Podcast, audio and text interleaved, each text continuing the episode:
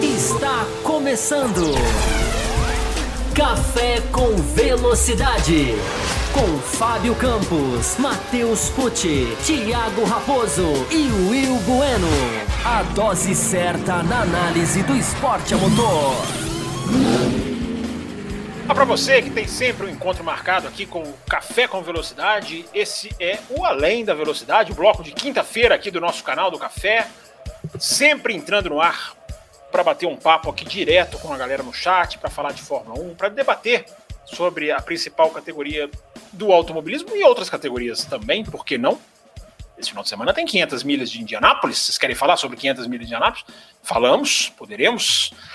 É, e tudo mais que acontece no mundo da Fórmula 1, sempre com aquela, com aquela pegada diferente, né? tentando ir além da análise rasa, da análise superficial, sempre tentando fazer uma análise mais reflexiva, mais, digamos, é, analítica mesmo, uma análise mais analítica, para ficar bem redundante, mas sempre tentando levar para vocês um pouquinho aqui de opinião e de discussão, sempre em prol do esporte e sempre buscando uh, um olhar uh, diferente, diferenciado. Para você que já conhece o nosso podcast, deixa eu tirar o eco, que está aqui com um eco muito grande aqui para mim. Já tem uma galera no chat aqui, já já vou falar da nossa meta. Nossa live hoje tem previsão de uma hora de duração, mas a gente tem sempre aquela meta de super chat que estende o programa, depende de vocês, depende do gosto do freguês. Bonita essa, né? Mas antes, deixa aqui é, eu lembrar que você pode, primeiro de tudo, antes de qualquer coisa, antes de começar a live, antes de fazer qualquer coisa, você pode se inscrever, você deve se inscrever no canal do Café com Velocidade, ativar o sininho para você acompanhar os nossos vídeos, para você receber as nossas notificações do nosso trabalho, de tudo que a gente publica. O nosso canal está cada vez mais querendo ampliar o conteúdo. E vamos, né? Estamos chegando, estamos indo. Eu diria até que estamos indo bem, né? Tivemos aí uma edição segunda-feira com uma boa, com bons números de audiência, né? Já batemos aí 9 mil acessos na edição de segunda sobre o Grande Prêmio da Espanha. E a gente já está aqui às vésperas do Grande Prêmio de Mônaco, né? O que vocês estão achando de Mônaco sem quinta-feira, hein? Estão estranhando? Mônaco começando na sexta, né? Novidade. Por quê? Né? Podemos falar sobre isso. Por quê? Né? Onde, onde Mônaco se encontra hoje entre as corridas privilegiadas do calendário? A galera aqui já no chat, deixa eu lembrar aqui que tem o Além da Velocidade. Aliás, eu tenho que abrir aqui o nosso e-mail, o nosso a nossa central de mensagens, não é o nosso e-mail. A nossa central de mensagens que vem da página, porque o Raposo me disse que haveria mensagens para o Além da Velocidade e eu só lembrei agora. Confesso que esqueci, mas vou tentar aqui meio que aos, aos trancos e barrancos puxar aqui. Se eu não responder, a gente responde tudo na segunda. Já começamos com aquela pausa para água, porque vocês, para variar, já estão falando demais, né?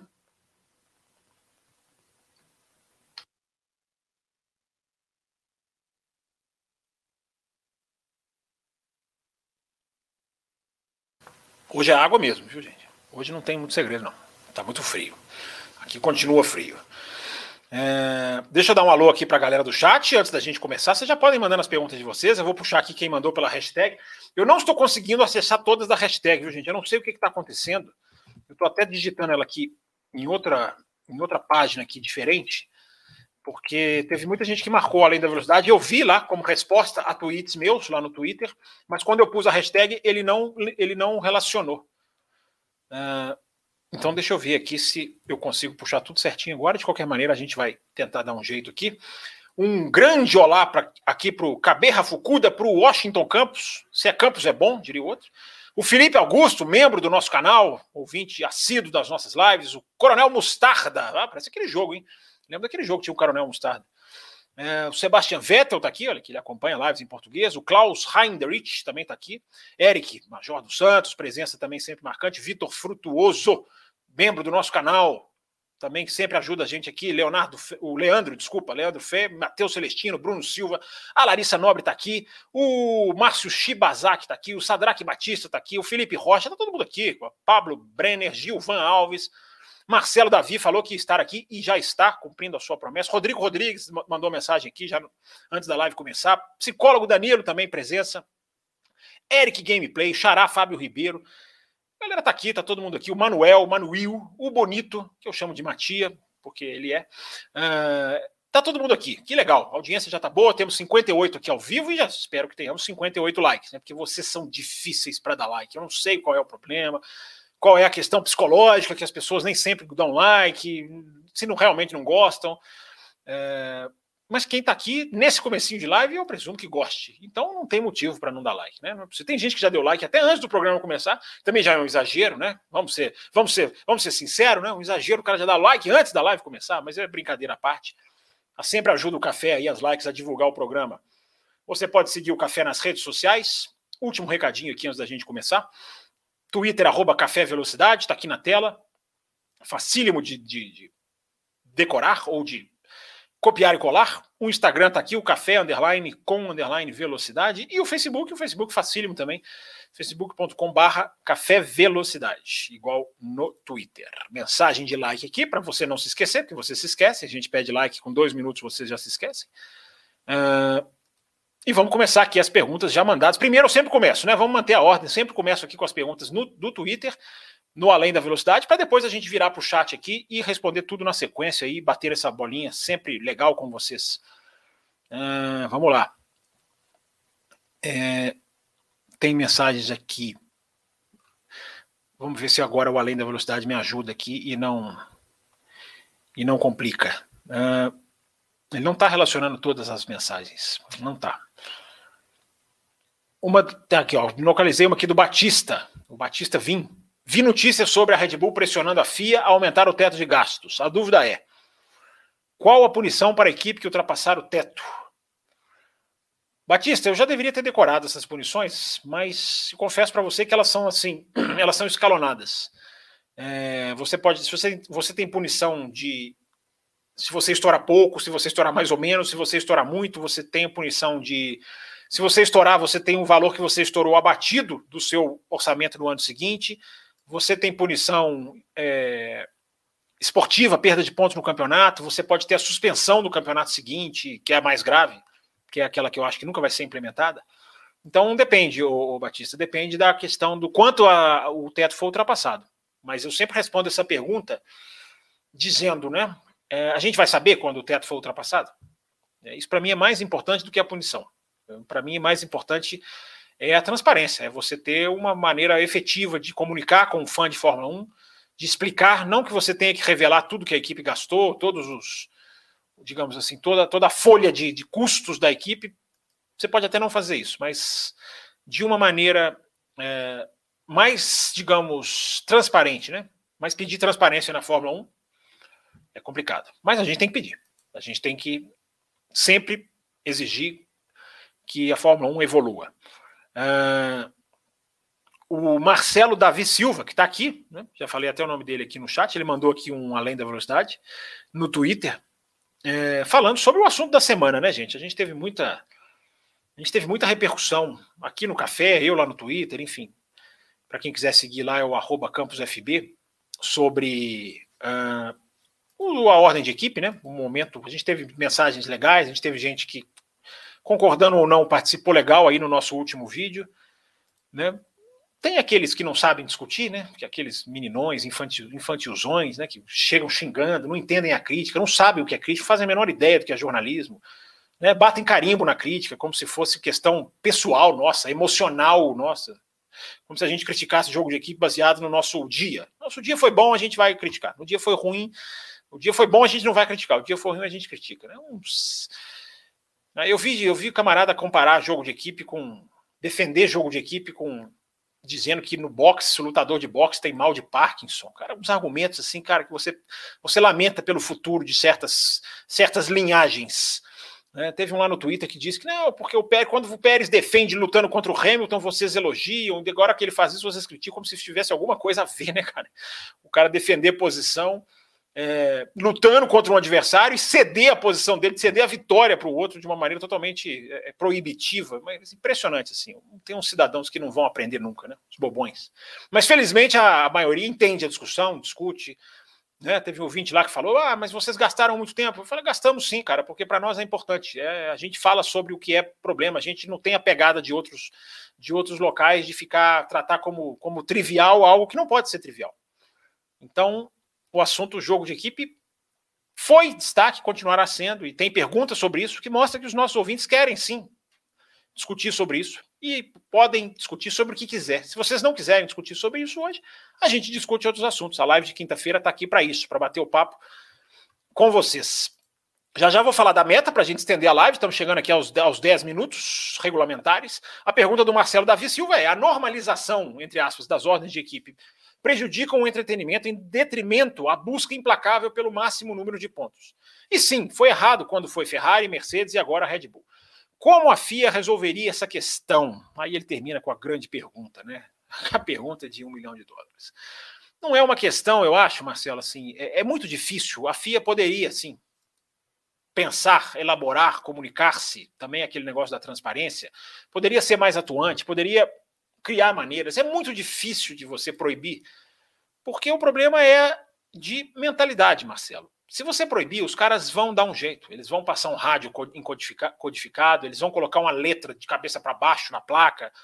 Não é nem só proibir o rádio, embora né, o rádio seja, como eu disse lá depois do Grande Prêmio da Austrália, né, o rádio hoje, os rádios hoje são 90%, 95% são são não, não, não acrescentam nada para o espetáculo, prejudicam a qualidade do esporte, porque o engenheiro ali querendo fazer do, do, do, do da corrida um, um, uma, uma, um cálculo de engenharia. Né? E, e, corridas não são cálculos de engenharia. Ah, tudo bem, tem engenheiro, tecnologia, é legal, mas os caras estão transformando as corridas em verdadeiros, é, uma verdadeira planilha de metas. E, com, e contam cada vez mais com uma tolerância absurda Marcelo. Aí eu vou começar a responder a sua pergunta. Porque você só acaba com o jogo de equipe se você mudar a mentalidade. Você tem que mudar a cabeça. Não adianta você pôr regras. Regras que não pegam. Né? Nós vivemos num país cheio de regras que não pegam. Na Fórmula 1, essa regra, se a FIA simplesmente for lá, aí eu vou ser, eu vou ser obrigado a aliviar para a FIA. Ela deveria fazer alguma coisa, mas se ela for simplesmente lá e proibir, os caras vão dar um jeito. Porque os caras têm a mentalidade de. Uh, de, de, de, de, deturpar o esporte, de buscar o resultado acima de tudo, de não jogar o jogo. Eu gosto muito de usar essa expressão. O jogo não é jogado mais. É, e tem um monte de gente que liga a televisão e aplaude o jogo não ser jogado. É, o pensamento subalterno, né? que eu chamo. O cara quer ter o pensamento subalterno, tudo bem, é direito dele. Agora não venha xingar quem não tem, né? É, alguns infelizes aí, infeliz, infelizmente, ficam é, jogando as suas frustrações em cima de quem critica, né? Temos dois superchats já. Já temos dois superchats, que é uma ótima, uma ótima questão, uma, uma ótima, digamos, um ótimo começo para nós aqui. Mas então, Marcelo, resolver essa questão, cara, vai levar muito tempo, tem que partir da imprensa em conjunto com o torcedor. Só uma imprensa muito atuante, só um torcedor que abraçar essa causa e usar as redes sociais. Muita gente escreveu para mim no Twitter que é, né, uma, uma fra... muita gente escreveu a seguinte frase assim, mas não vai mudar nunca, cara, é difícil, é complicado. Eu não discordo, não. Pausa para água.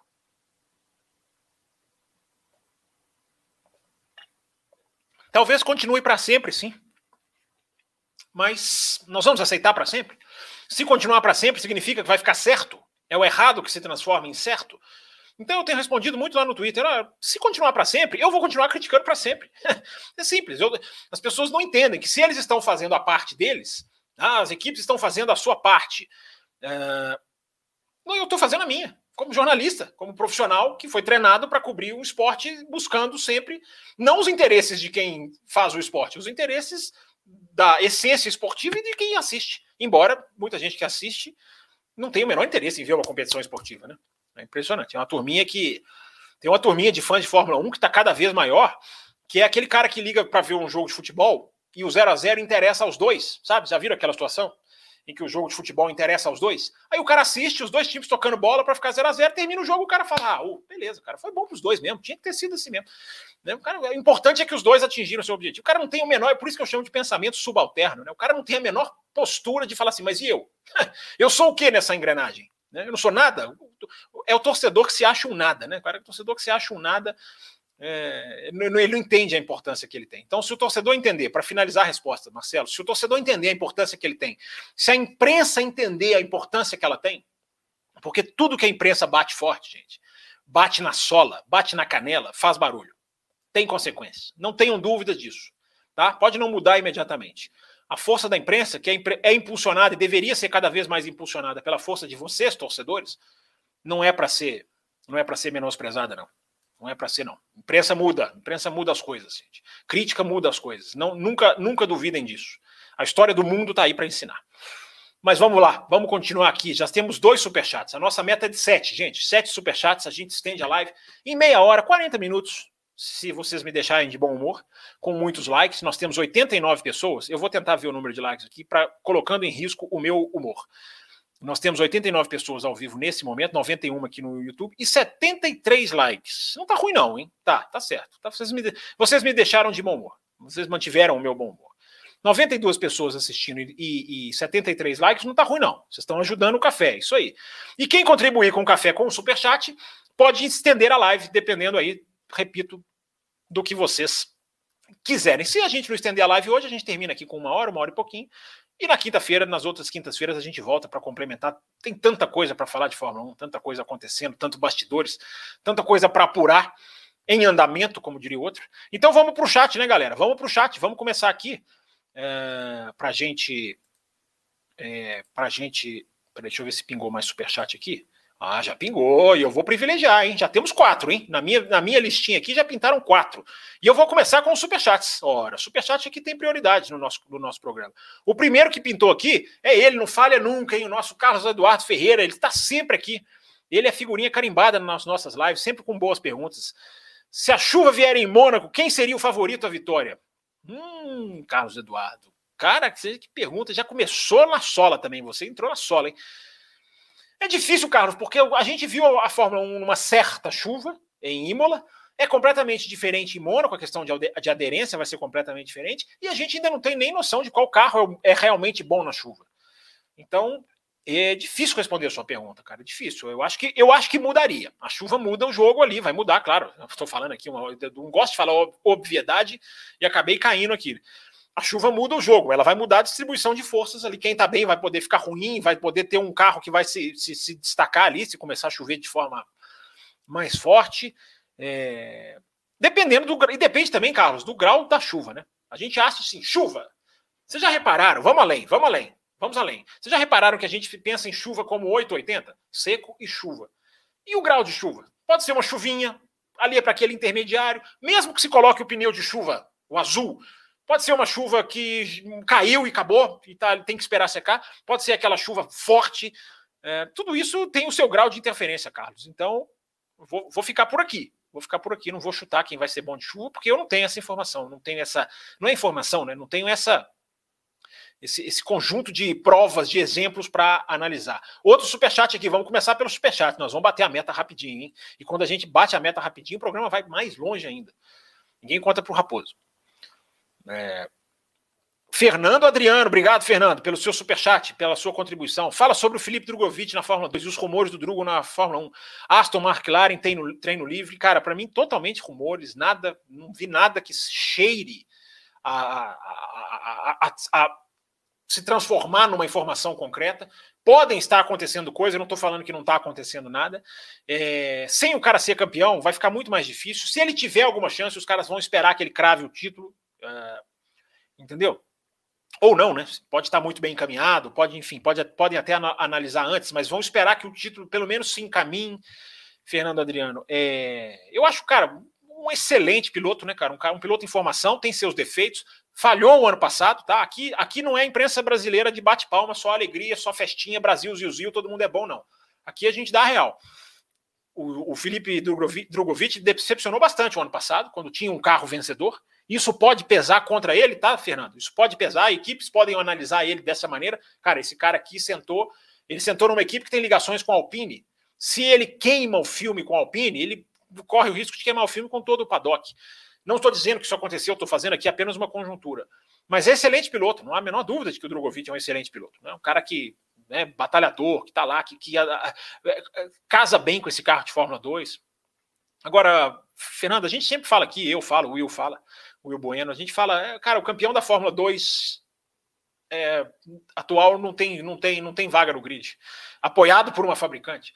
O De Vries, campeão da Fórmula 2 e da Fórmula E. Você quer mais? Precisa de mais? Ele conseguiu ali um treino de sexta-feira, apoiado pela Mercedes, altas ligações com a Mercedes.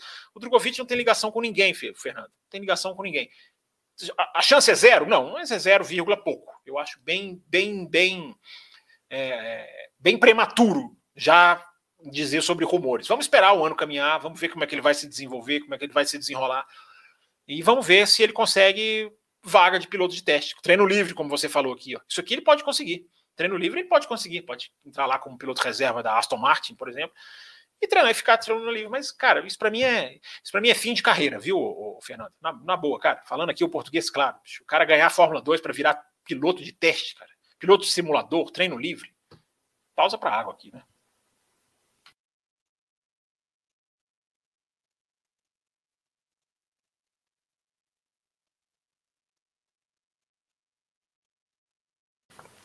Vamos lá, vamos dar, vamos dar sequência aqui primeiro, priorizando os nossos superchats. Obrigado, Fernando, pela sua pergunta, cara. Vamos, vamos acompanhar o Drogovic. Mas não tem esperanças, não fica com muitas esperanças, não, cara. Fórmula 1 com 20 carros é uma Fórmula 1 que não assimila a engrenagem do automobilismo mundial. Já falei isso aqui várias vezes. Cláudio Pinho, obrigado, Cláudio, pelo seu superchat. É uma pergunta aqui interessante, né, cara? Um assunto para a gente debater mesmo, né? Assim, Ricardo, Ricardo vai ser aposentado pelo Norris. Eu acho que ele já está sendo, Cláudio. Eu acho que esse processo já começou. Não é uma coisa assim que, ah, será, não sei, talvez. Esse processo já começou. O processo de aposentadoria do Ricardo é, para mim, é real, porque simplesmente não sei qual equipe o, o, iria querer. Acho até que ele poderia ser, sim. Não acho que seria injusto ele ter uma chance em outra equipe, se ele fosse, sei lá, para uma Aston Martin. É, o, vamos lá, o Vettel aposenta, o Alonso faz, fica ali na Alpine, o Piastri, eu não faço a menor ideia, e o, o, o, vamos que o Ricardo tem uma vaga na Aston Martin. Eu acho que seria legal, um recomeço, um carro diferente, um lugar diferente. Eu acho que ele, eu acho que seria merecido, porque o Cláudio, um cara com o talento do Ricardo, cara, é triste, sabe? Eu não, não acho legal acabar a carreira do jeito que, tá, que ele está acabando, não. Porque é uma capacidade técnica tão grande, cara. É um, é um, é um piloto capaz de encantar capaz de ultrapassagens. Eu sou defensor das ultrapassagens, vocês sabem disso. O automobilismo, para mim, é ultrapassagem acima de tudo. Por isso que eu gosto de elogiar o Montoya, gosto de elogiar o Ricardo. E, embora sejam dois pilotos que sofram de um mal muito parecido, dois pilotos de uma irregularidade absolutamente, digamos, prejudicial, uma regularidade comprometedora, eu diria. Compromete as carreiras dos dois. Comprometeu do Montoya. Embora o Montoya tenha tido vida longa na Williams, uma chance na McLaren, né? Não foi um cara que ficou ali só a ver navios também, mas comprometeu as chances do Montoya e eu acho que o Ricardo sofre do mesmo mal. E eu, eu não consigo entender como que a imprensa não bate nessa tecla. Porque é tão claro, na minha opinião, esse é o meu modo de ver. Pode se discordar. Mas na minha opinião, o cara sempre foi regular, cara. Foi regular na Red Bull, foi regular na Renault, embora melhorou um pouco esse. subiu um pouco o nível no termo de regularidade, não foi espetacular, como foi na Red Bull, mas foi um pouco mais regular. É, e, na, e, e na McLaren está sendo totalmente regular, né? Mas regular para mal. Embora tenha tido uma vitória lá em Monza naquele final de semana, também merecida, justa, digna. Então, o, o, o, Cláudio, a resposta ao seu superchat, obrigado, é sim. É sim, ele vai, ele, ele, vai, ele está sendo. Mas não acabou ainda. Não vou dizer o vai ser. Eu vou mudar o seu vai ser para o está sendo, porque é, as coisas podem mudar, né, cara? É um clique ali, às vezes o cara acha, né, mais ou menos como a Mercedes, né? Embora uma situação diferente, mas pode, pode acontecer. O cara acha um acerto ali, meu amigo, engrena, e vira o jogo. Ele tem capacidade para isso, embora está cada vez mais difícil de, de, de, de, esperar que isso aconteça. Mas é legal, bom, bom falar do Ricardo aqui, assim, com um tempinho um pouco maior. Obrigado pela sua pergunta, Cláudio. Carlos Eduardo Ferreira. Esse eu vou, eu vou, eu vou começar a chamar o Carlos Eduardo Ferreira de ouvinte número um do Além da Velocidade. Você não acha que o jogo de equipe foi normalizado muito por culpa dos pilotos? Senna, Mansell, Prost e outros nunca aceitariam, concordam? Não sei se eles aceitariam ou não, eu acho que vem sendo normalizado também pelos pilotos, Carlos. Eu não acho que seja. Acho que a sua pergunta vai bem no, no alvo. Está sendo normalizado por todo mundo, cara. Está sendo normalizado por imprensa, está sendo normalizado por pilotos, está sendo normalizado por torcedores, cara. Isso para mim é, o mais, é mais chocante do que ser normalizado pela imprensa. Impressionante, cara. Me impressiona, Carlos, o número de torcedores que vem me criticar, ou criticar o café, ou criticar lá no Loucos. É porque, porque a gente bate de frente com o jogo de equipe. O cara pode discordar. Fala, não, Fábio, eu acho que a Red Bull tinha que inverter a posição com o Pérez. Ok, a posição dele. Não vai ser, não vai ser criticado por isso. Mas o número de pessoas que está normalizando isso, Carlos, é assustador, cara. O cara ligar a televisão para ver o 0 a 0 no futebol porque favorece os dois times e bater palma para isso. e bater para isso. Que, o que, que acontece quando tem essa situação do 0 a 0 no futebol, que classifica os dois times? Se discute mudar, o que, que pode mudar no regulamento, no chaveamento, na pontuação do, de, de, grupos, para que não se crie essa situação. Né? Isso que o automobilismo devia estar discutindo. O que, que, o que, que a gente faz para evitar essa situação? Né? Patrocínios diferentes? Hoje já, essa discussão já pode voltar. Né? Já pode voltar a existir. Há dois anos atrás, não. Estava todo mundo ali com o Pires na mão atrás de patrocínio. Mercedes esnobando patrocínio. Não esnobando. Não, não é nesse sentido, né? Entenda o que eu estou dizendo. É, hoje não. Hoje, com, esse, com, essa, com tudo isso que a Fórmula 1 está conseguindo capitalizar em Miami, Estados Unidos, enfim, televisão, Netflix, vamos discutir dois patrocínios diferentes? É, por que não? Você pode mudar esse jogo se você fizer isso. Você começar a desconstruir. Palavrinha que eu detesto, mas uso. Sempre uso. É, você vai desconstruindo isso. Então, Carlos, assim, essa normalização é extremamente maléfica, cara. É extremamente. Eu concordo com você. Os pilotos têm parte disso, porque são pilotos muitas vezes mimados. Falei isso aqui segunda-feira. Né? São pilotos mimados que querem tudo para eles. Vocês viram a declaração do Leclerc? Eu falei aqui na segunda-feira. Né? A, a Red Bull ter feito a ordem de equipe induz a Ferrari a fazer. Transforma o Sainz praticamente em segundo piloto. Porque aí a equipe vai se sentir digamos, na desvantagem. Tem que fazer. Se eles fizeram, nós temos que fazer, senão nós vamos ser criticados. E serão, pela turma, do, pela turma subalterna, serão criticados. Não por mim. Né? Eu sempre lembro, a gente sempre lembra aqui no café. Em 2010, a equipe que não fez o jogo de equipe, na penúltima prova, ganhou da equipe que fez na décima corrida. Então, assim, cara, as pessoas matematizam demais. Assim, o automobilismo virou, até para o torcedor, uma grande planilha. Né? Os caras não querem nem esperar o que vai acontecer. Não, vamos, vamos, vamos maximizar os pontos. Não interessa se o cara vai bater, se a equipe vai reinar sozinha ou se a equipe vai ficar para. Não. Vamos resolver já. Não vamos praticar o esporte. Então é complicado, Carlos. É complicado e, e, e os pilotos têm culpa sim. Pilotos muitas vezes mimados, querem receber jogo de equipe, sorriem, vêm com declarações de assessoria de imprensa. Ridículo, Verstappen. Nossa, tem que Tcheco. Tem que Tcheco uma ova, cara. Tem que Tcheco uma ova, cara. Vai para cima do cara e ultrapassa mimado, mimado Verstappen, mimado Hamilton, falo tudo de novo, mimado Hamilton, mimado Verstappen, mimado todos eles, Alonso, nossa, muito. São os, mimad, são os mimadinhos, ótimos esportistas, né, ótimos, habilidosos, excelentes exemplos até de conduta do Hamilton, do Vettel, mas nessa parte são mimadinhos, nessa parte de, jogo de equipe são todos mimadinhos. É, vamos continuar aqui, tem mais superchat. É, começou a página aqui atualizar, dar refresh aqui de novo. Enfim, temos quatro superchats. Uh, e precisa, nossa meta é sete, para a gente estender a live. Vamos começar aqui com as, com as perguntas, digamos aqui, do pessoal que mandou aqui antes até do programa começar. Ó.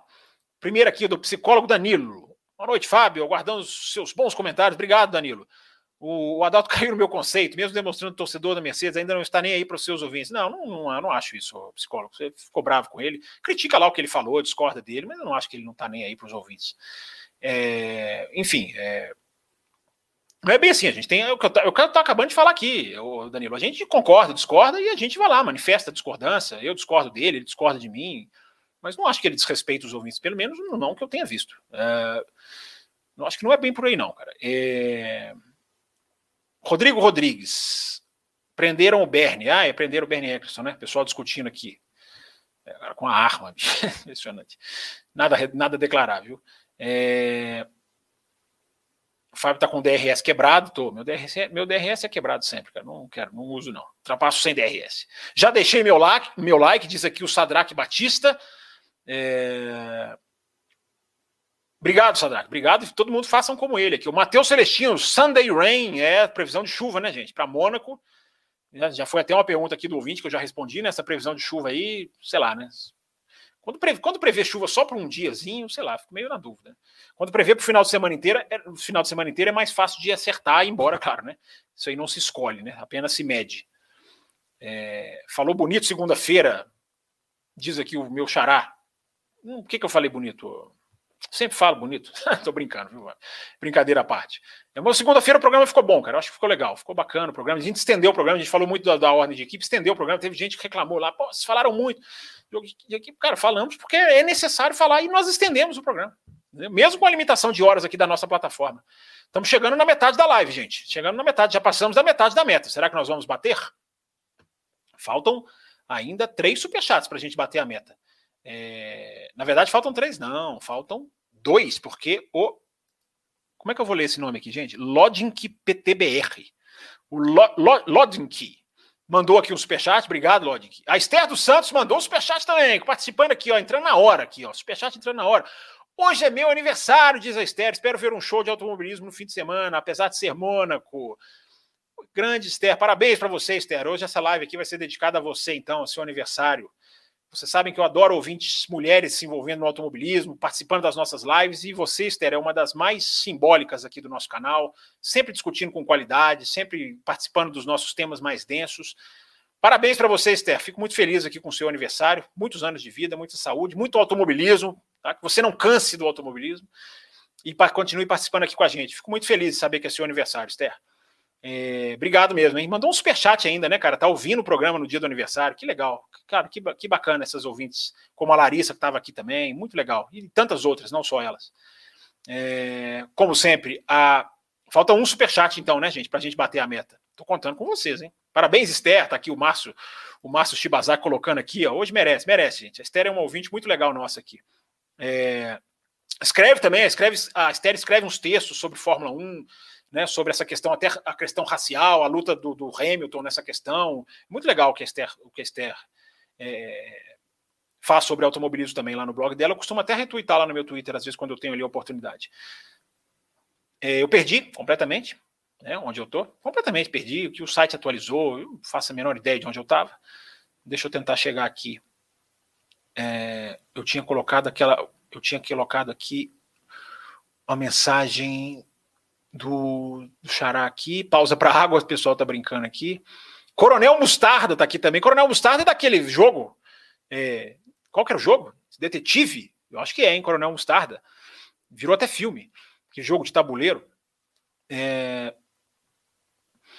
nossa, eu perdi mesmo, cara. Essa página atualizando tá me deixando quebrado, cara. Eu tenho, aí eu acabo tendo que estender a live, a live, né, gente? Porque eu fico perdendo tempo aqui procurando as perguntas. É, deixa eu achar onde eu estava aqui. do, do Danilo eu já li. É, pessoal falando aqui da chuva, do Bernie Eccleston preso. Já foi solto, né? É, Sebastião Vettel brincando aqui, minha tocada de mestre ainda cabe em Mônaco. O Eric Major, que é um parceiro do canal aqui também, já deixou o like, já se inscreveu. O que você está esperando então? É isso aí, o Eric Major. Isso aí, continência aqui para o Major, isso mesmo. É, se bem que hoje em dia tá complicado isso, né, Major? Mas enfim, brincadeiras à parte. Ansioso por Mônaco, diz aqui o Douglas Clauser. Douglas Clauser, que é tuiteiro dos quatro costados. É... Continuando aqui, eu ainda não tenho certeza se eu recuperei o ponto que eu parei, mas eu acho que sim. É... Porco Gordo está aqui também. Domingo tem vitória do, do, do Monegasco em Mônaco, diz a Kumatora aí. É outro ouvinte também que está sempre aqui, legal. Já deixei meu like, diz aqui o Shibazaki. É, o que será que acontece com o Carlos Sainz? Pergunta aqui o Lucas Vitaloni. É, eu acho que o Carlos Sainz tem uma boa oportunidade em Mônaco, cara. Eu acho que a Ferrari vai vir muito forte em Mônaco, gente. Eu acho que a Ferrari, a Ferrari tem uma enorme chance em Mônaco, sem querer ficar prevendo, enfim, vai depender dessa questão da chuva também. Mas a Ferrari uma das desvantagens, as desvantagens da Ferrari para a Red Bull, né? Eu repito que em Barcelona a gente não viu, mas para a Red Bull em, em uh, Imola e em Miami foram velocidade final de reta, isso não vai ter em Mônaco, não tem grandes retas em Mônaco, e mesmo, mesmo assim né, são retas apertadas, e a questão da do, da, do, desgaste de pneus, que também é outro jogo em Mônaco. Né? Mônaco não come borracha, Mônaco dificilmente vai ter mais do que uma parada, pode ter duas, dependendo, né? Então eu acho que a Ferrari tem a sua, pode ter, pode ter as suas desvantagens anuladas. Eu acho que a Ferrari vem muito forte. E como o Leclerc não tem um histórico de resultados em Mônaco, é, pode ser a chance para o Carlos Sainz, que andou bem, o Carlos Sainz andou bem lá o ano passado. Então eu acho que, que ele tem essa, tem essa chance, o Lucas. Agora, o que acontece com ele no ano, se você fez uma pergunta mais ampla, ele vai ter que se acertar com esse carro, cara. E mesmo se ele acertar com esse carro, eu não acho que ele seja páreo para o Leclerc, não mas ele está perto. Isso é, isso é uma esperança para ele. Ele não está tomando aquela temporal que outros pilotos tomam. Ele está perto. Então eu acho que isso é bom. É, isso é uma motivação que ele pode usar. Né? Eu não estou me dando bem aqui, mas eu não estou longe. Eu não estou tomando tempo, tempos tão avassaladores. Isso é muito importante. O Marcelo Sabsud, que é o nosso Marcelo Cesarino, cara, um dos nossos ouvintes mais antigos. Ah, não, não é possível, vocês estão brincando, hein? Hoje é meu aniversário de 40, mas estou aqui para prestigiar o Além. Bom programa. Outro aniversariante do dia, gente, o Marcelo Cesarino, que é um dos nossos ouvintes mais antigo, está fazendo 40, cara, fica mais velho, mais velho que eu, hein, Marcelo? Pelo amor de Deus, cara, sabia disso não, hein? É... Mas vamos lá. É... Parabéns, Marcelo. Vou dedicar, então a dedicação hoje é dupla. dedicação a Esther e a, e a live dedicada ao Marcelo. Finalzinho vou fazer a lembrança de novo. Obrigado, Cesarino, para você estar tá aqui no nosso, no, nosso, no nosso programa no dia do seu aniversário. Parabéns, cara. Também, como eu falei para Esther, muita saúde para você, tudo de bom aí. E é muito legal ter ouvintes como vocês, cara, que são fiéis. Você, você já está mais de cinco anos, falo isso fácil, como nosso ouvinte, até mais do que isso, né? Tô, tô jogando para baixo aqui para não errar. E é muito legal, cara. É muito legal cultivar aqui ouvintes como vocês, cara. Gente que está sempre interessada, discorda, discordamos várias vezes já, né, Marcelo? Mas, enfim, Estamos é, aqui para discutir sempre de uma forma saudável. Obrigado, Marcelo. Parabéns, parabéns aí para você, parceirão. Leandro Fen, está aqui sempre também. É, hoje não é seu aniversário, não, né, Leandro? Você consegue sugerir uma mudança no layout de Mônaco para tornar a corrida mais dinâmica? Boa pergunta, Leandro. Boa pergunta para a gente debater aqui. Cara, Leandro, é muito difícil, cara. Eu, eu já fui a Mônaco. É, eu não vi a corrida lá, mas eu passei por Mônaco. É, faltava uma semana para a corrida, então, enfim, estava tudo absolutamente pronto, montado, box, tudo, não, não, faltava absolutamente nada. Dei uma volta a pé na pista, cara, olhando, uh, tirei várias fotos. Tem que pegar essas fotos e publicar de alguma maneira, ou divulgar de alguma maneira, enfim. É, aliás, eu tenho que achar essas fotos primeiro, para falar, falar a verdade, mas eu vou, em algum lugar elas estão. E, cara, é assim, é, é, muito difícil, cara. É muito ali, é, é, apertado demais. Você teria que derrubar prédio praticamente, cara. Talvez alguma coisa ali na hora que tá saindo para na entrada do túnel, na Portier, que é aquela que vai para que, aquela que eles viram para entrar o túnel. Ali eles podem talvez estender e ir para cima do mar. Né? Isso dá para fazer, isso é viável fazer. Singapura faz isso. É, no, naquela chicane que passa em frente ao estádio em Singapura. É, é muito difícil, Leandro, é muito difícil. Pode-se tentar alguma coisa, eu não estou aqui jogando a toalha. Pode-se pensar, talvez aquela saída do túnel ir para a esquerda, porque ali dá para ir para a esquerda. Quando o cara está fazendo a portier ele vai entrar no túnel, ele pode ir para a esquerda ali. Você tem, tem ali aquela avenida que é apertada, continua para a esquerda. E aí ele poderia dar uma volta lá, para eles poderiam fazer alguma coisa, um anexo para cima, cima do mar. É a única coisa que eu consigo ver, cara. De resto ali, eles não vão mexer lá na, lá frente, eles não vão invadir o mar lá na frente, não vão tirar aquela questão dos barcos porque aquilo ali é muito importante, né? é caro aquilo ali, cara, aquilo ali é um, uma grana muito pesada. Então eles não vão mexer lá no S da piscina, naquela parte ali, tabacaria, rascaça, eles não vão mexer. É a única coisa que eu sonho, assim, Leandro, assim, que eu acho que pode ser feita, entendeu? É a única coisa, quando eu, quando eu fui lá, o único lugar que eu olhei, assim, que, que, que, que tinha espaço é ali. Entendeu? Talvez em vez de entrar para o túnel, vai para a esquerda, depois volta e entra no túnel de novo, né? Enfim. Talvez tira o túnel, não sei, cara. Difícil. Eu estou tentando aqui responder a sua pergunta como um, como um, como um, um engenheiro que eu não sou. É, é complicado, cara. A situação de Mônaco é complicada. Mônaco é, a, é, é, o, é o tema da live de hoje, né, cara? É a exceção que confirma a regra, que não confirma a regra, né?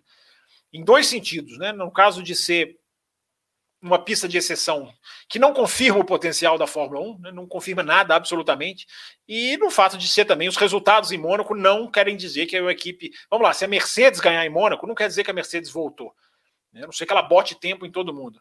Tem que analisar as circunstâncias, é um outro tipo de, de, de Fórmula 1, gente. Assim, acerto do carro, caixa de, de, de, direção, é onde a maioria das equipes usa o Coringa da caixa de marcha, relação de marchas, que tem que ser fixa, mas eles têm um Coringa é outro acerto completamente. O carro fica mais duro, mais pesado para resistir aos, às esbarradas no guardrail. É outro jogo, cara. É outro jogo, então, enfim. Mas vamos lá, vamos falar de Mônaco. Vamos falando de Mônaco, sim. E vamos lá, vamos, continuar aqui. Boas perguntas de vocês, como sempre, né, cara? A live de quinta-feira passada foi um barato. Hoje está sendo a mesma coisa. É, Rodrigo Rodrigues, se as Mercedes começarem a incomodar, vão voltar a reclamar daquela asa do retrovisor? É, pode ser, Rodrigo, pode ser. É, é uma boa, um bom raciocínio seu. Se passar a incomodar, os caras começam a achar. Por exemplo, daqui a pouco esquece Aston Martin, se continuar lá atrás, essa questão toda da Red Bull. A gente pode falar mais sobre isso, se vocês quiserem. É... Mas é uma boa, é isso aí, Rodrigo. Se começar a incomodar, os caras acham. Questionam que se bobear, começam a questionar até o sidepod. Não, esse sidepod sugado não é bem assim, não sei o quê. Os caras, os caras acham para tudo. Cesarino, segunda pergunta dele aqui, nosso aniversariante do dia, junto com a Esther. F1 vai ter 22 corridas em 2022, nenhuma no lugar da Rússia. Não me agradava a ideia de duas corridas em Singapura. Ah, eu preferia duas corridas em Singapura, Marcelo, do que do que do que não ter corrida. Né? Olhando assim, analisando, tudo bem. Para mim é um final de semana de folga que eu ganho. Mas eu não tinha nada contra, não, você fazer uma segunda corrida em Singapura de dia. Cara, você ia jogar uma variável de temperatura ainda mais forte do que já é à noite, que já é cruel. Eu acho que poderia dar um. Dar um, eu também não escolheria Singapura, né? Só deixando claro, mas a questão logística, Marcelo, está muito forte esse ano. Cara, os caras não tinham muito como fazer em outro lugar. Os caras estão sofrendo para achar frete, para achar para transporte, para pagar. A guerra da Rússia diminuiu a oferta de frete no mundo de carga pesada, como é a Fórmula 1. As empresas de frete estão privilegiando rotas fixas. Quem vai sempre à Alemanha, Estados Unidos, para dar um exemplo. A Fórmula 1 não tem rota fixa, a Fórmula 1 está indo toda hora para um lugar. E está complicado. Essa parte está realmente muito complicada. Então, Singapura, Marcelo, seria uma, uma, uma, uma alternativa. Era meio que Singapura ou nada. O Qatar tinha uma chance mas é muito calor, os caras estão querendo realmente privilegiar lá a Copa do Mundo. Vão começar o ano que vem lá com pompa e circunstâncias, os 10 anos de contrato. Enfim. Larissa Nobre, mais um ouvinte aqui, sempre abrilhantando a nossa live. Sobre a chuva em Mônaco, creio que poderia favorecer o Max. Ele é ótimo em chuva, além de. É verdade, é, é, além de que dificilmente erra, principalmente em Mônaco, que é uma pista que ele gosta. Mas é só um achismo meu. É, mas é um bom achismo, sim, Larissa. O Verstappen é verdade. Eu podia, poderia ter lembrado disso lá na hora que o ouvinte perguntou. O Verstappen é muito bom de chuva, né? Ele entra naquela, naquele hall dos excelentes de chuva, né? E eu acho que poderia sim, poderia ser uma boa. Eu, eu gostei do seu comentário, concordo. Acho que é uma boa aposta. E a Red Bull não é um carro ruim, né? Convenhamos. É, pausa para água. Vocês estão falando demais hoje.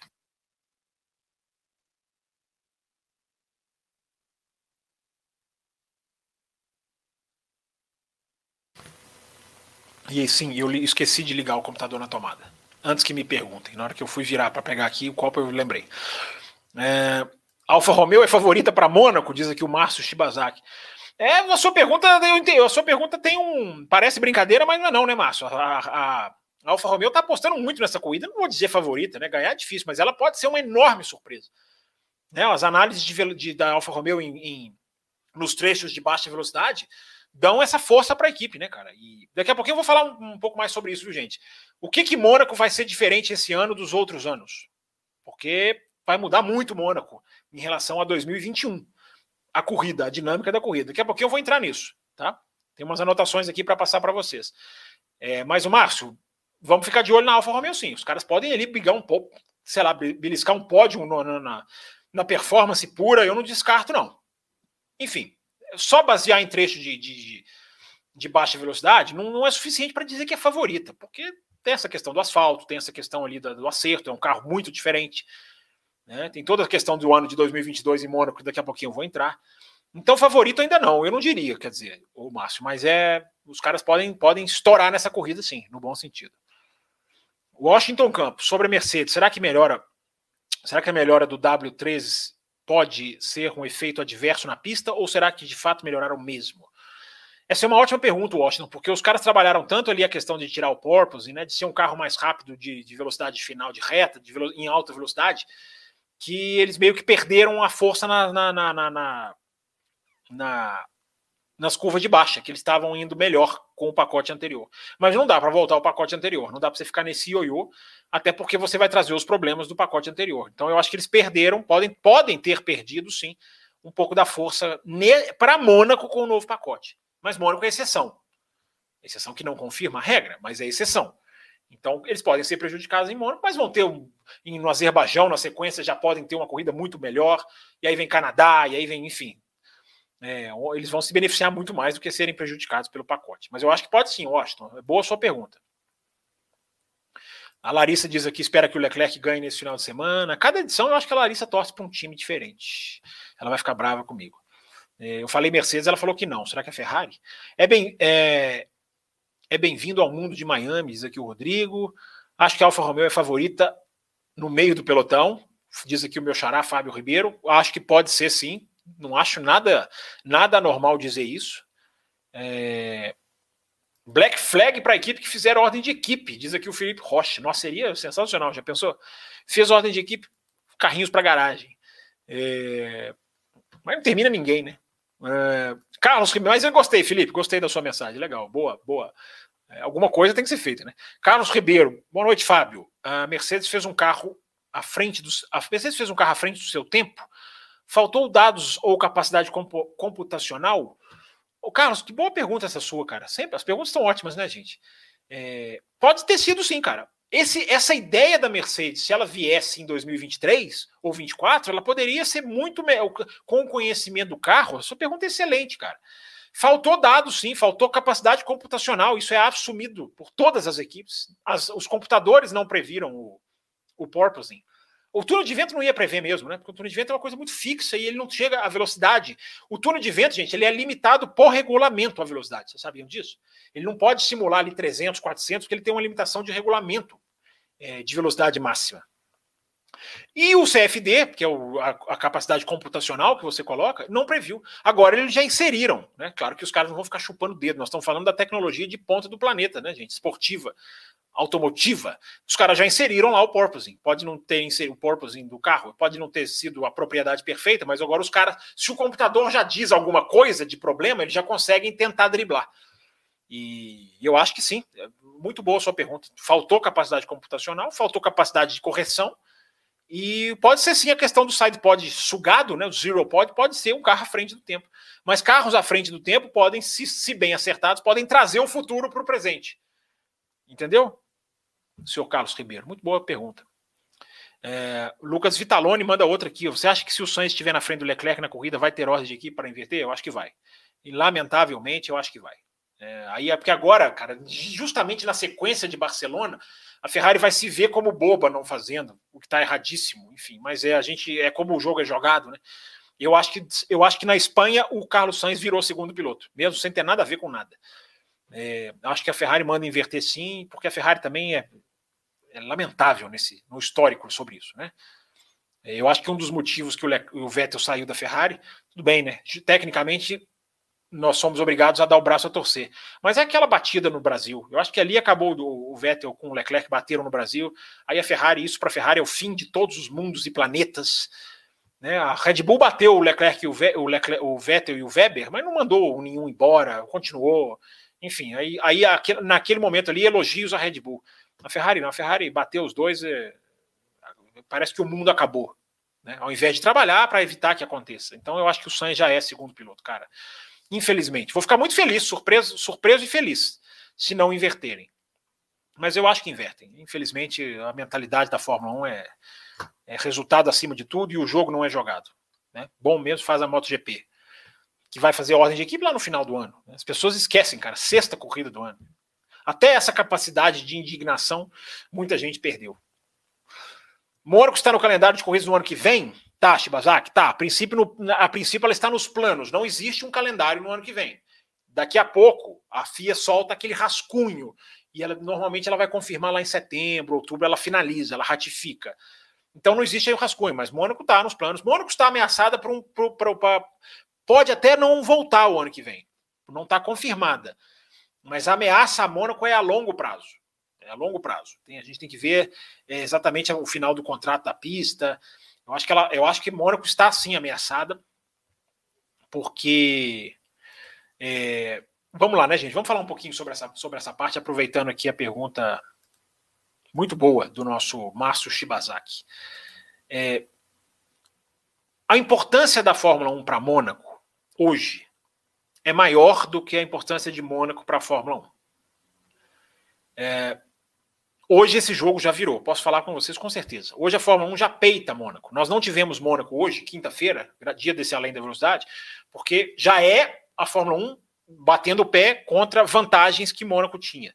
Mônaco tinha e ainda tem alguns privilégios que ela vai acabar perdendo. Não tinha taxa, Mônaco não pagava taxa, agora já tem que pagar. Tinha essa questão da quinta-feira, já não tem mais. É, uma briga muito grande da Fórmula 1 é em fazer ela a geração de imagens do GP de Mônaco. O Mônaco é a única corrida em que a geração de imagens é feita não pela equipe da FOM, não pela equipe da Fórmula 1, é feita pelo Automóvel Clube de Mônaco, que usa, preste atenção nessa informação, usa nas negociações, sempre usou na negocia nas negociações com a Fórmula 1, até uma certa chantagem de que eu, Automóvel Clube de Mônaco, eu consigo colocar câmeras dentro de locais privados, casas, apartamentos, que vocês não vão conseguir. Se não for, se vocês não deixarem que eu transmita. Isso é uma informação, tá, gente? Rola isso sim nos bastidores ali da, dessa, dessa disputa, desse conflito de Mônaco com a Fórmula 1, porque hoje há um conflito. Hoje, a Fórmula 1 não quer mais ficar com, com se, digamos, baixando a cabeça é, para Mônaco. É, porque hoje a Fórmula 1 possui alternativas ao GP de Mônaco. O que, que o Grande Prêmio de Mônaco sempre serviu para a Fórmula 1, gente? O Grande Prêmio de Mônaco sempre foi o local onde a Fórmula 1 faz negócios onde o Bernie Eccleston levava ali os promotores de corridas candidatas, e eles viam ali toda a beleza, o glamour. É, era rico se, se oferecendo para rico. Então vamos mostrar riqueza para o rico para ele se sentir em casa. Esse é o português, claro. Uh, e a Fórmula 1 se alimentou muito disso, fechou muitos negócios em Mônaco, se aproveitou muito daquilo ali, daquele ambiente, porque é diferente. Isso eu sou testemunha também, porque tive lá. Aquilo ali tem realmente uma atmosfera diferente tem um peso histórico que quem é envolvido com a Fórmula 1 sente, é, pela televisão, inclusive, não precisa nem ter ido lá. É, e a Fórmula 1 sempre capitalizou muito em cima disso. Mas o Principado também capitalizou muito, muito, muito. Né, você vê pacotes de turismo que passam por Mônaco e fazem sempre questão de passar ali perto do, do, do ou mostrar de longe que seja, ou indicar, nem que seja para turistas que ali é o Grande Prêmio de Mônaco. É um chamativo para a cidade, faz parte. A cidade. O que, que é a Fórmula 1 para Mônaco, gente? São 5, 6 horas de transmissão ao vivo da cidade por ano. Nem toda cidade no mundo tem esse privilégio. Na Fórmula 1 agora tem várias. Mas trans, você ter uma corrida de Fórmula 1, ali como Mônaco, incrustada dentro da sua cidade, você tem 6, 7 horas de transmissão ao vivo para o planeta inteiro, mostrando a beleza, transformando o seu produto num produto turístico. Então Mônaco se alimenta muito mais da Fórmula 1 do que a Fórmula 1 se alimenta de Mônaco. Por quê? Porque agora a Fórmula 1 tem Miami para fechar negócio. Singapura, não duvidem disso, Singapura é um ponto ali, principalmente para atrair o dinheiro da Ásia, que é muito usado. A Singapura tem o atrativo visual da cidade, do glamour, que também é explorado. Então hoje Mônaco tem rivais. Hoje não é mais a Fórmula 1 não é dependente de Mônaco para ser assim, cara, aquilo ali é, minha, é o meu balcão de negócios. Eu preciso manter aquilo ali mesmo sem taxa, porque aquilo ali vai me dar um dinheirão lá na frente. Ainda dá, não estou dizendo que não. Mas hoje a Fórmula 1 tem centros como Miami, como será Las Vegas e como é Singapura para fazer todo o jogo comercial fora da pista. Então aí que entra, aí que a situação de Mônaco se complica. Por isso essa pergunta, né, Márcio? se ela está no calendário. Se a gente for pensar nessa pergunta do Márcio há 5, 6 anos atrás, eu falar, vocês estão loucos. Mônaco fora? Hoje não. Hoje a pergunta do Márcio é totalmente pertinente. Mônaco, não acho que vai sair. Não acho que vai. Mas pode. É possível, mas não é provável. Tá aí, gente, um pouquinho sobre Mônaco aqui. Será que nós batemos a meta de superchats? Deixa eu dar uma olhadinha aqui, que a gente estava com seis porque já temos 52 minutos, a gente precisa cravar aqui o horáriozinho certinho do nosso programa, se a gente vai conseguir. É, batemos a meta, batemos. Tem um superchat da Esther de novo, olha que legal. É, batemos a meta sim. E. Não, tem mais superchats aqui, não. Batemos com folga. Peraí, acorda, Fábio Campos. Tem muito superchat aqui, já tivemos, já estou contabilizando nove aqui. É... Então, deixa eu ler eles aqui para a gente continuar, já que nós já estendemos a live, eu posso ir com mais calma aqui. Vamos para a joia da coroa, diz aqui da Fórmula 1. É a joia da coroa, realmente. É, mas a coroa agora tem outras, tem outras joias. A coroa não tinha uma joia só aqui, ó, bem na testa. Agora a coroa tem várias joias. Mas Mônaco ainda é a joia, ainda é uma das joias. É, obrigado pela, pelo seu superchat, Vitor, que, é super, que mandou superchat e é membro do canal, assim como o nosso Carlos Eduardo Ferreira, que não deixa passar. É, para estender a live, fã do trabalho, obrigado, Carlos. Conseguiu aí, graças aos seus superchats, mais de um a gente estendeu. Mais um da Esther aqui, né, que hoje, nem se, mesmo se não mandar superchat, está aqui com o privilégio do aniversariante do dia. Com essa indefinição do futuro do Sainz, você acredita que ele vai ser substituído no ano que vem? Por quem, possivelmente? O Mick está no jogo? Não, Esther, ele acabou de renovar o contrato, renovou ali em Imola, né, foi anunciado antes de Imola, o Sainz tem mais dois anos de contrato, não, não tem perigo dele perder o, o, o assento, não. Tem perigo dele perder a, a cadeira, não. O Mick vai esperar mais dois anos, se for o Mick Schumacher, que eu também não sei. Então, não tem. O Sainz, é, o Sainz será piloto da Ferrari em 2023 e em 2024. É... Obrigado pelos superchats que estenderam a live. Deixa eu voltar aqui para onde eu estava. Nas perguntinhas do pessoal aqui. Mônaco está no calendário do Márcio Shibazaki. É... Uma boa pergunta aqui do Bruno Maia. Ó. Grande Fábio, você pode falar sobre a dificuldade da Haas em arrumar patrocínio? Lembro que a Brown, lembro da Brown, que mesmo na liderança é, também tinha, está mesmo, está, é, tinha essa mesma dificuldade, se não me engano. É, a, tinha as duas não tem patrocínios hoje, como a, como a Brown não tinha na época dela, mas eu acho que a Haas não vai ficar assim. Depois de todo o boom da Fórmula 1 nos Estados Unidos, boom da Fórmula 1 é legal, né? Estouro da Fórmula 1 nos Estados Unidos, é, eu acho que a Haas vai, daqui a pouco, essa, é, eu acredito que esteja sendo negociado, inclusive, embora eu não tenha essa informação. Eu acho que já já vai pintar patrocínio, é, porque os Estados Unidos estão entrando para dentro da Fórmula 1, ou a Fórmula 1 está entrando para dentro dos Estados Unidos. Então, Bruno, eu acho que as situações são diferentes. A, a, Brown durou muito pouco e a Brown terminou o ano com alguns patrocínios. Você lembra o Grande Prêmio do Brasil? Teve vários patrocínios no carro, patrocínios até brasileiros, empresas brasileiras, ou marcas que tinham é, é a veiculação no Brasil. É, então, se a Brown tivesse mais tempo, Bruno, eu acho que a Brown teria patrocínio agora, ou pelo menos algum um pouco mais. Eu acho que a Haas teve toda essa questão, não teve patrocínio, não tem patrocínio muito por causa da guerra na Rússia, né? Que foi, né? Que é um evento, assim como a pandemia, né? É um evento tristíssimo, mas que tem um efeito colateral de ter tirado lá o Mazepin, que é uma, uma, um ganho para o automobilismo. É, mas eu acho que a situação é completamente diferente. Agora, agora a estrutura, Bruno, para a Haas ter patrocínio, ser sustentável, entrar nos Estados Unidos de uma maneira muito mais é, mercadologicamente atraente, eu acho, que, eu acho que em pouco tempo a gente já vai ver a Haas uma corzinha diferente aí. É um, é um achismo meu. Vamos ver. É, o problema agora é Ferrari contra-atacar, né? Questão do jogo de equipe, disse aqui o Marcelo. O Jonathan Rodrigues diz aqui, ó. Jonathan Rodrigues também, presença sempre legal aqui nas nossas lives. Sou torcedor do Max, mas não consegui engolir o que a Red Bull fez no GP da Espanha. Seria possível criar algum tipo de regra rígida?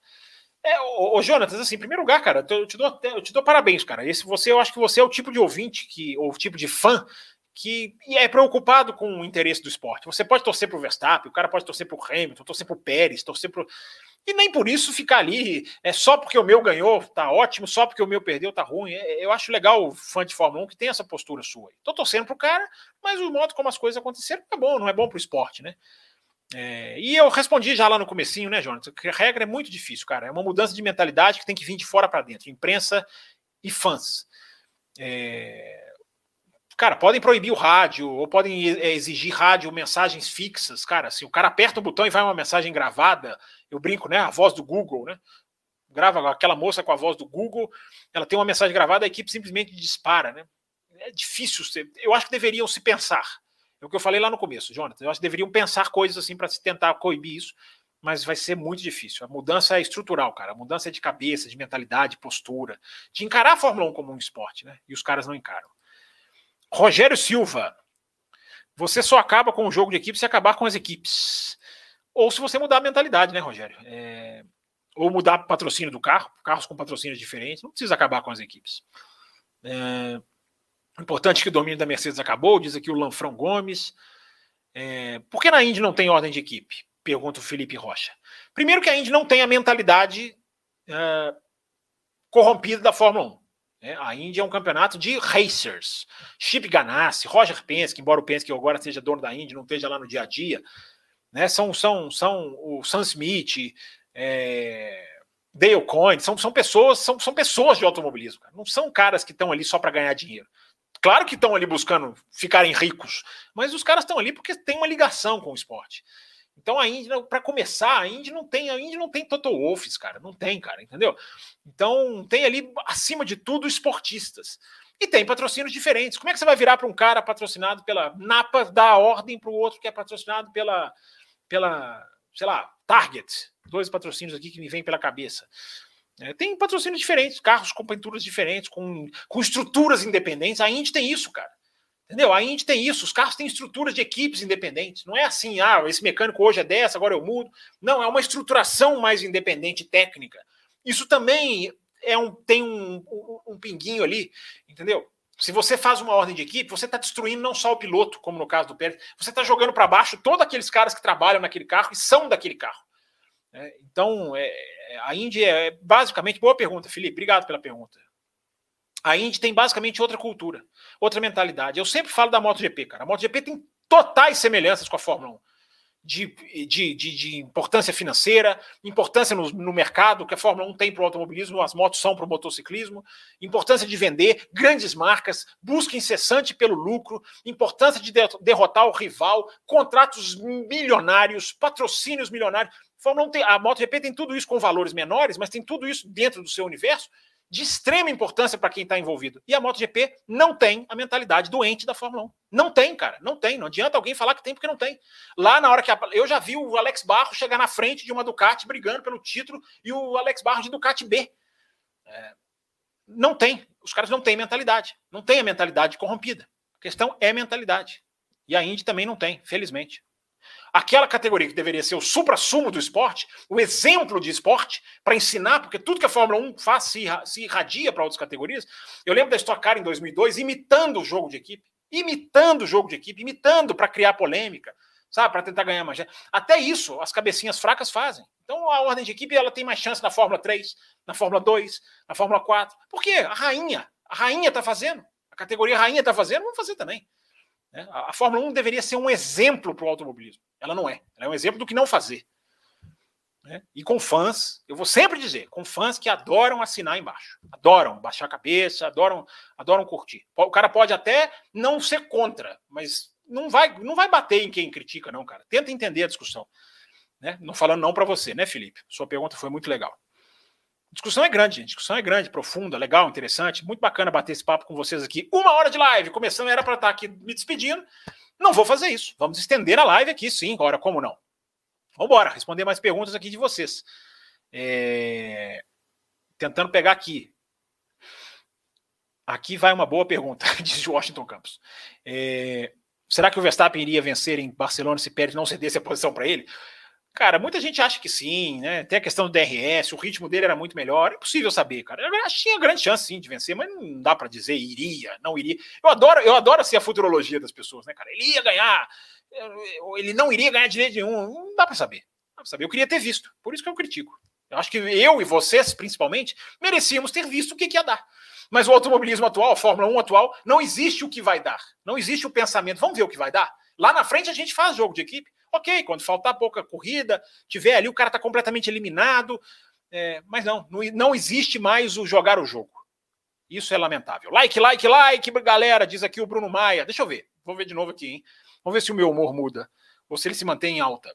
Vamos ver aqui. Nós temos nesse momento 141 pessoas assistindo e 140 likes. Vocês são, vocês são feras. Eu vou quase soltei um palavrão aqui. Vocês são demais, cara. Vocês são demais. Esse além da velocidade vai ter vida longa. Uh, Igor Rondon, membro do canal, com o tamanho dos carros atuais, cada vez mais com os novos modelos engordando, Mônaco irá se tornar uma pista inviável. É possível que o circuito saia do calendário? Pois é, Mônaco. Mônaco. pois é, o, Igor. É, chamei de Mônaco, elogio, né?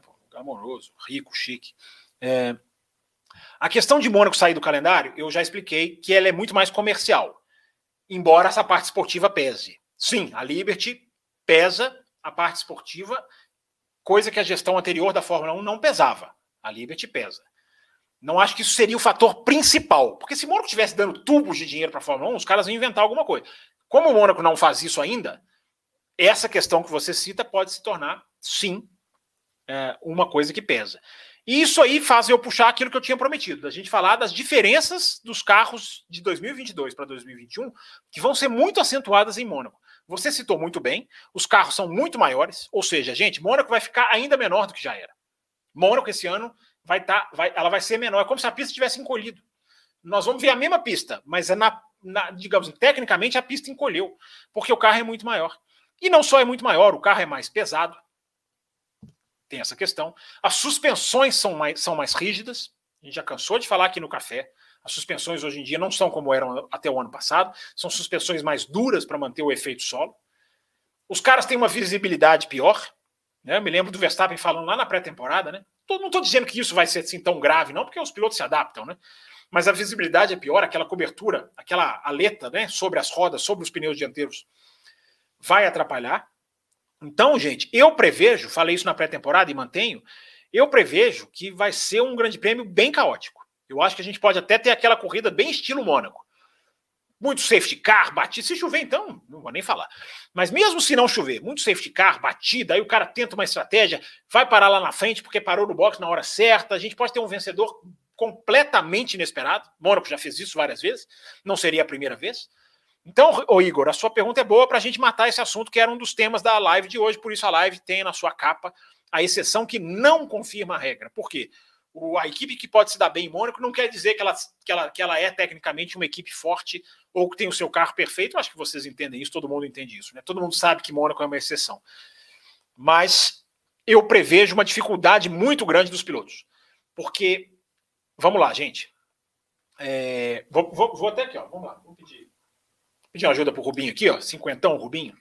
Para quem está começando na Fórmula 1 agora, chegou no meio do campeonato, antigamente a Fórmula 1 tinha o downforce uh, que vinha de cima para baixo, colocando a mão aqui, ó, empurrava o carro para baixo. Hoje a Fórmula 1 trabalha com o efeito solo.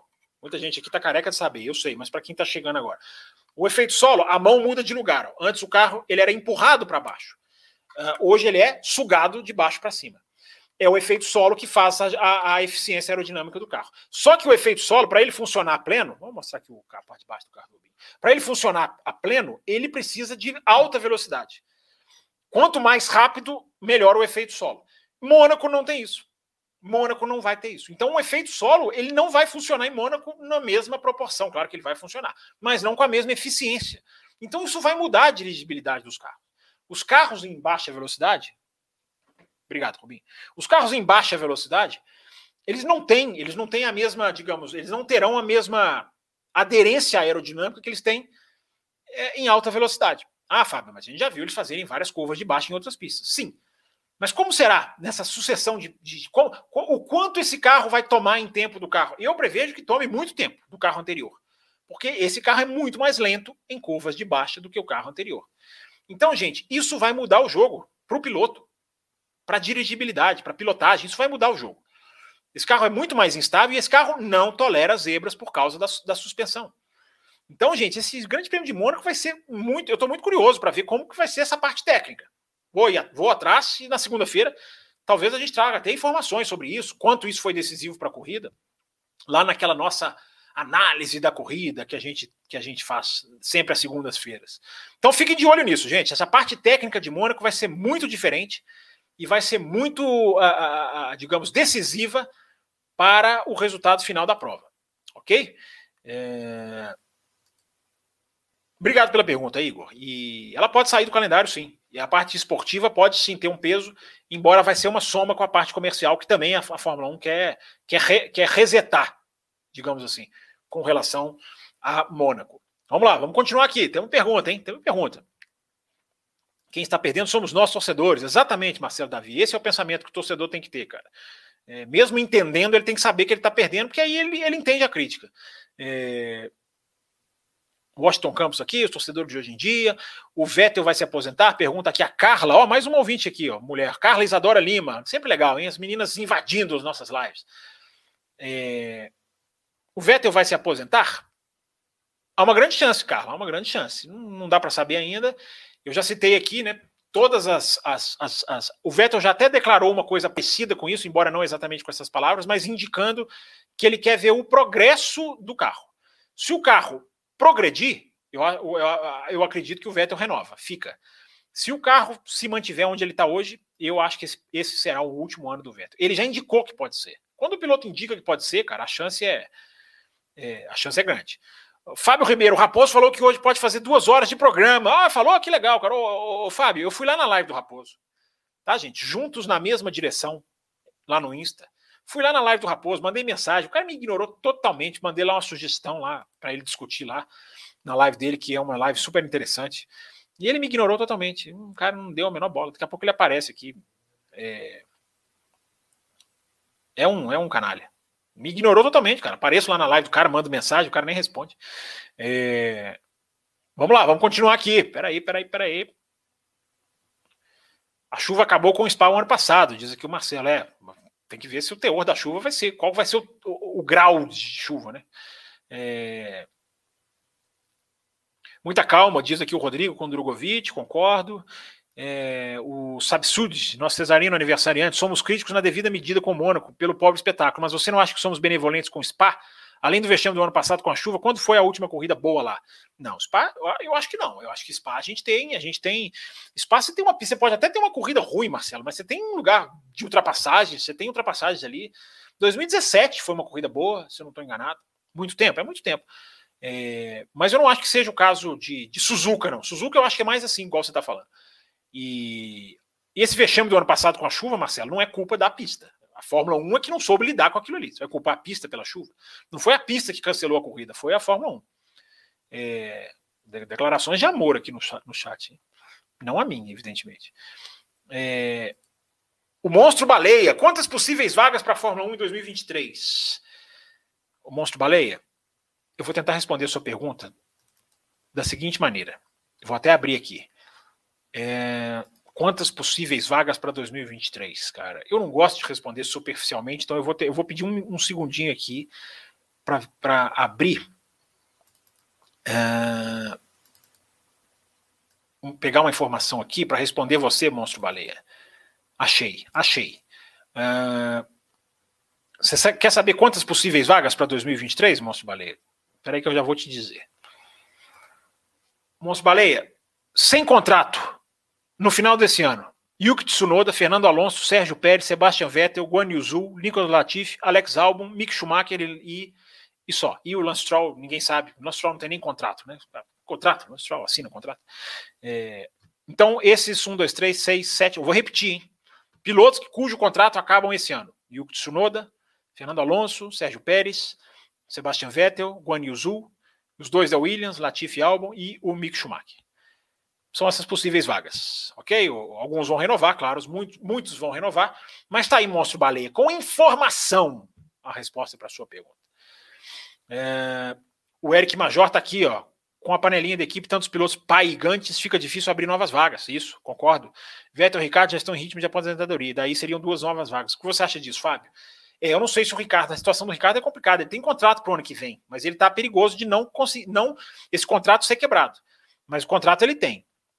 É, e aí tem que ver, né, cara? Se o Ricardo não pega a vaga do Vettel, talvez, não sei. Especulação minha, não, não tenho informação nenhuma nesse sentido. Mas é isso aí, Eric. Vamos ver, vamos ver o desenrolar da, da carruagem. Desenrolar da carruagem, péssima. É, vamos lá, vamos continuar aqui. Deixa eu me enquadrar aqui, que eu fico sempre torto aqui. Eu o programa vai acontecendo, eu vou andando. É, é, peraí. Vamos lá, ó, a Carla tá brava aqui, ó. Respeito, gente. Não sei o que aconteceu aqui, não, mas vamos lá. Vamos, vamos, vamos, vamos manter aqui na boa. É... Paulo Jesus Guimarães está sempre presente aqui também. Boa noite, Fábio. Se você pudesse escolher uma pista para correr, qual, qual dessas seria? Spa, Indianápolis ou Monza? É, para eu, eu correr, cara, não é para eu assistir, não. É, poxa, cara, para eu correr, ah, eu acho que Spa deve ser mais prazerosa, né? Indianápolis não, eu teria medo de Indianápolis, medroso. É, por isso que eu não sou piloto, né? Mas eu acho que Spa, Spa é mais brincadeiras à parte. Spa deve ser, é, é, Indianápolis deve ser, a, a, velocidade deve ser alucinante. É, então eu acho que Spa seria, seria deve, ser, deve ser mais prazeroso. É, gente, cuidado aqui com as brincadeiras, hein? vou começar a bloquear aqui, hein? Entre vocês aí. Vocês, estão, vocês participam da live legal, vão ficar aí quebrando pau, não. Vamos lá, peraí, todo mundo aqui participando, falando de automobilismo numa boa. É... O Lodink, como virar membro? Não moro no Brasil, só posso pagar em real. Não, não moro no Brasil, só pode pagar em real. Ô, ô Lodink, você pode ir lá no apoia.se, aliás, é um recadinho que eu esqueci de dar, né? Que sempre esquecendo, né? Você pode entrar aqui nessa página aqui, apoia.se, que está passando aqui embaixo da tela, Holondic, ver se você consegue fazer o pagamento mesmo internacional, mesmo você não estando no Brasil. E se você você pode tentar ser membro pelo YouTube. Eu acho que o YouTube não tem nenhuma restrição. Talvez da moeda. Se tiver, você fala com a gente, entre em contato com a gente, entra lá no cafécomvelocidade.com.br, manda uma mensagem para a gente e a gente vai fazer uma análise técnica aqui de qual alternativa a gente pode dar. A gente já teve situações como a sua. Mas obrigado, Londres, por tentar ser membro aqui, por, por buscar aqui ser membro do canal. Eu acho que se você for membro pelo YouTube também não vai ter restrição, não. Mas se não der, se não conseguir, entra nesse endereço aqui que tá, tava, tava passando, já sumiu, não sei porquê. Apoia.se barra café com velocidade para você apoiar o nosso trabalho. Obrigado pela sua, pela sua pela sua intenção. Tomara que dê certo. E se não der, escreve lá pra gente no cafécomvelocidade.com.br que a gente, a gente muda tudo lá, a gente dá um jeito. É... Enfim. Larissa Nobre, campo super sensato. Por mais que eu seja fã do, do Max, eu super concordo. Não, vocês é que são sensatos, vocês é que entendem a discussão, senão vocês não estariam aqui. Né? É uns tipinhos que apareceram na segunda-feira que eu vou te contar um negócio, cara. Os caras não têm a menor ideia do que é jornalismo, cara. Ainda acham que é coisa de quinta série. É uma coisa lamentável. Mas, enfim. Dores do crescimento, né, gente? 10 mil, quase 10 mil, 9 mil de cliques, a gente vai atrair uns manés. Mas, enfim. É, a maioria, 99,9%, igual eu falo lá no Auto Race, a maioria, 99,9% é gente que discorda numa boa, sabe discutir, pode discordar quantas vezes quiser, enfim. Carla Isadora Lima, viva Mônaco, é isso aí, Carla, legal. É, muita gente gosta, né, de Mônaco. É, os pilotos estão muito viciados com o DRS, diz aqui o Venâncio. Também acho, Venâncio. Pode. É, Barcelona mostrou que o DRS pode ser intermitente. É, pessoal dando parabéns para Esther. Samuca Santos. Gosto de Mônaco pelo desafio. É, mais gente aqui, o, o, o Matia Bonito, a Larissa, todo mundo dando parabéns aqui para Esther. Dois aniversariantes, diz aqui o Rodrigo, vou até pôr na tela aqui, ó. Parabéns, muita gasolina, isso, boa. A Esther é cientista política, é verdade, eu tinha esquecido de falar, ela informa aqui, ó. Além de tudo, é uma moça muito inteligente. É, e eu, como eu falei, né, Esther? Eu, seus textos são muito legais. Fico muito feliz quando você me marca lá. É, qual é o blog dela? Qual é o seu blog, Esther? Você já deve ter respondido nessa mensagem atrasada. Fala aí que eu coloco aqui na tela. É. É isso aí, gente. Mensagens como essa do Eric aqui, ó. Por mais representação feminina no conteúdo de Fórmula 1. É isso aí. A pegada aqui é essa mesmo, cara. A gente gosta da representação feminina. É... Coronel Mostarda, fui eu. É, é o Coronel Mostarda do jogo mesmo. Você tinha que descobrir quem foi. Foi você, né, Coronel Mostarda? É... Carlos Eduardo é o maior patrocinador do canal. Isso mesmo, Eric. O Carlos Eduardo é um patrocinador do canal. Eu vou chamar ele assim. É... Vamos lá, vamos continuar. Estamos aqui com uma hora e quinze. Vamos ver, mais perguntinhas. Com a chuva no fim de semana, pode favorecer Bottas com Alfa? Teoricamente, sim, Léo Dantas. Obrigado pela sua pergunta, mas o Bottas não é bom de chuva, cara. O Bottas não é um cara da chuva. Já foi, foi, foi muito mal em muitas corridas de chuva com Mercedes. Então poderia ser uma chance para a Alfa, né? Sei lá, vai que o Zul. Já pensou o Zul ganha essa corrida, gente? O que, que acontece, hein? O mundo, se o Zul ganhar essa corrida. É, tá mal o Zul, né? pessoas também. O cara é estreante, parece que, parece que não pode criticar. Tá mal, Zul. É... Gilvan, Gilvan Alves, que é, é presença sempre marcando, carimbada aqui no nossas lives. Você acha que Mônaco deve, você acha que Mônaco deve continuar em Mônaco? Eu, eu, você escreveu aqui, eu acho que eu, eu entendi o que você quis dizer. Você acha que Mônaco deve continuar, né? Porque não tem como o Mônaco sair de Mônaco. Mas eu entendi o que você quis dizer aqui. É, se sim, deveria fazer mudanças. Gilvan, é, eu confesso que eu penso muito, cara, sobre a minha opinião se Mônaco deveria ficar ou sair. Porque, cara, vamos lá, Mônaco tem. É, Mônaco é um desafio técnico para os pilotos, muito grande. Sempre disse isso. É tecnicamente difícil guiar em Mônaco. Mônaco é um desafio de concentração muito grande. O cara tem que estar concentrado ali assim, de uma maneira muito mais exigente do que Barcelona, por exemplo. Que o cara pode, na reta, ele pode descansar a mente. Entendeu o que eu estou falando? Tá pensando ali no carro, no volante.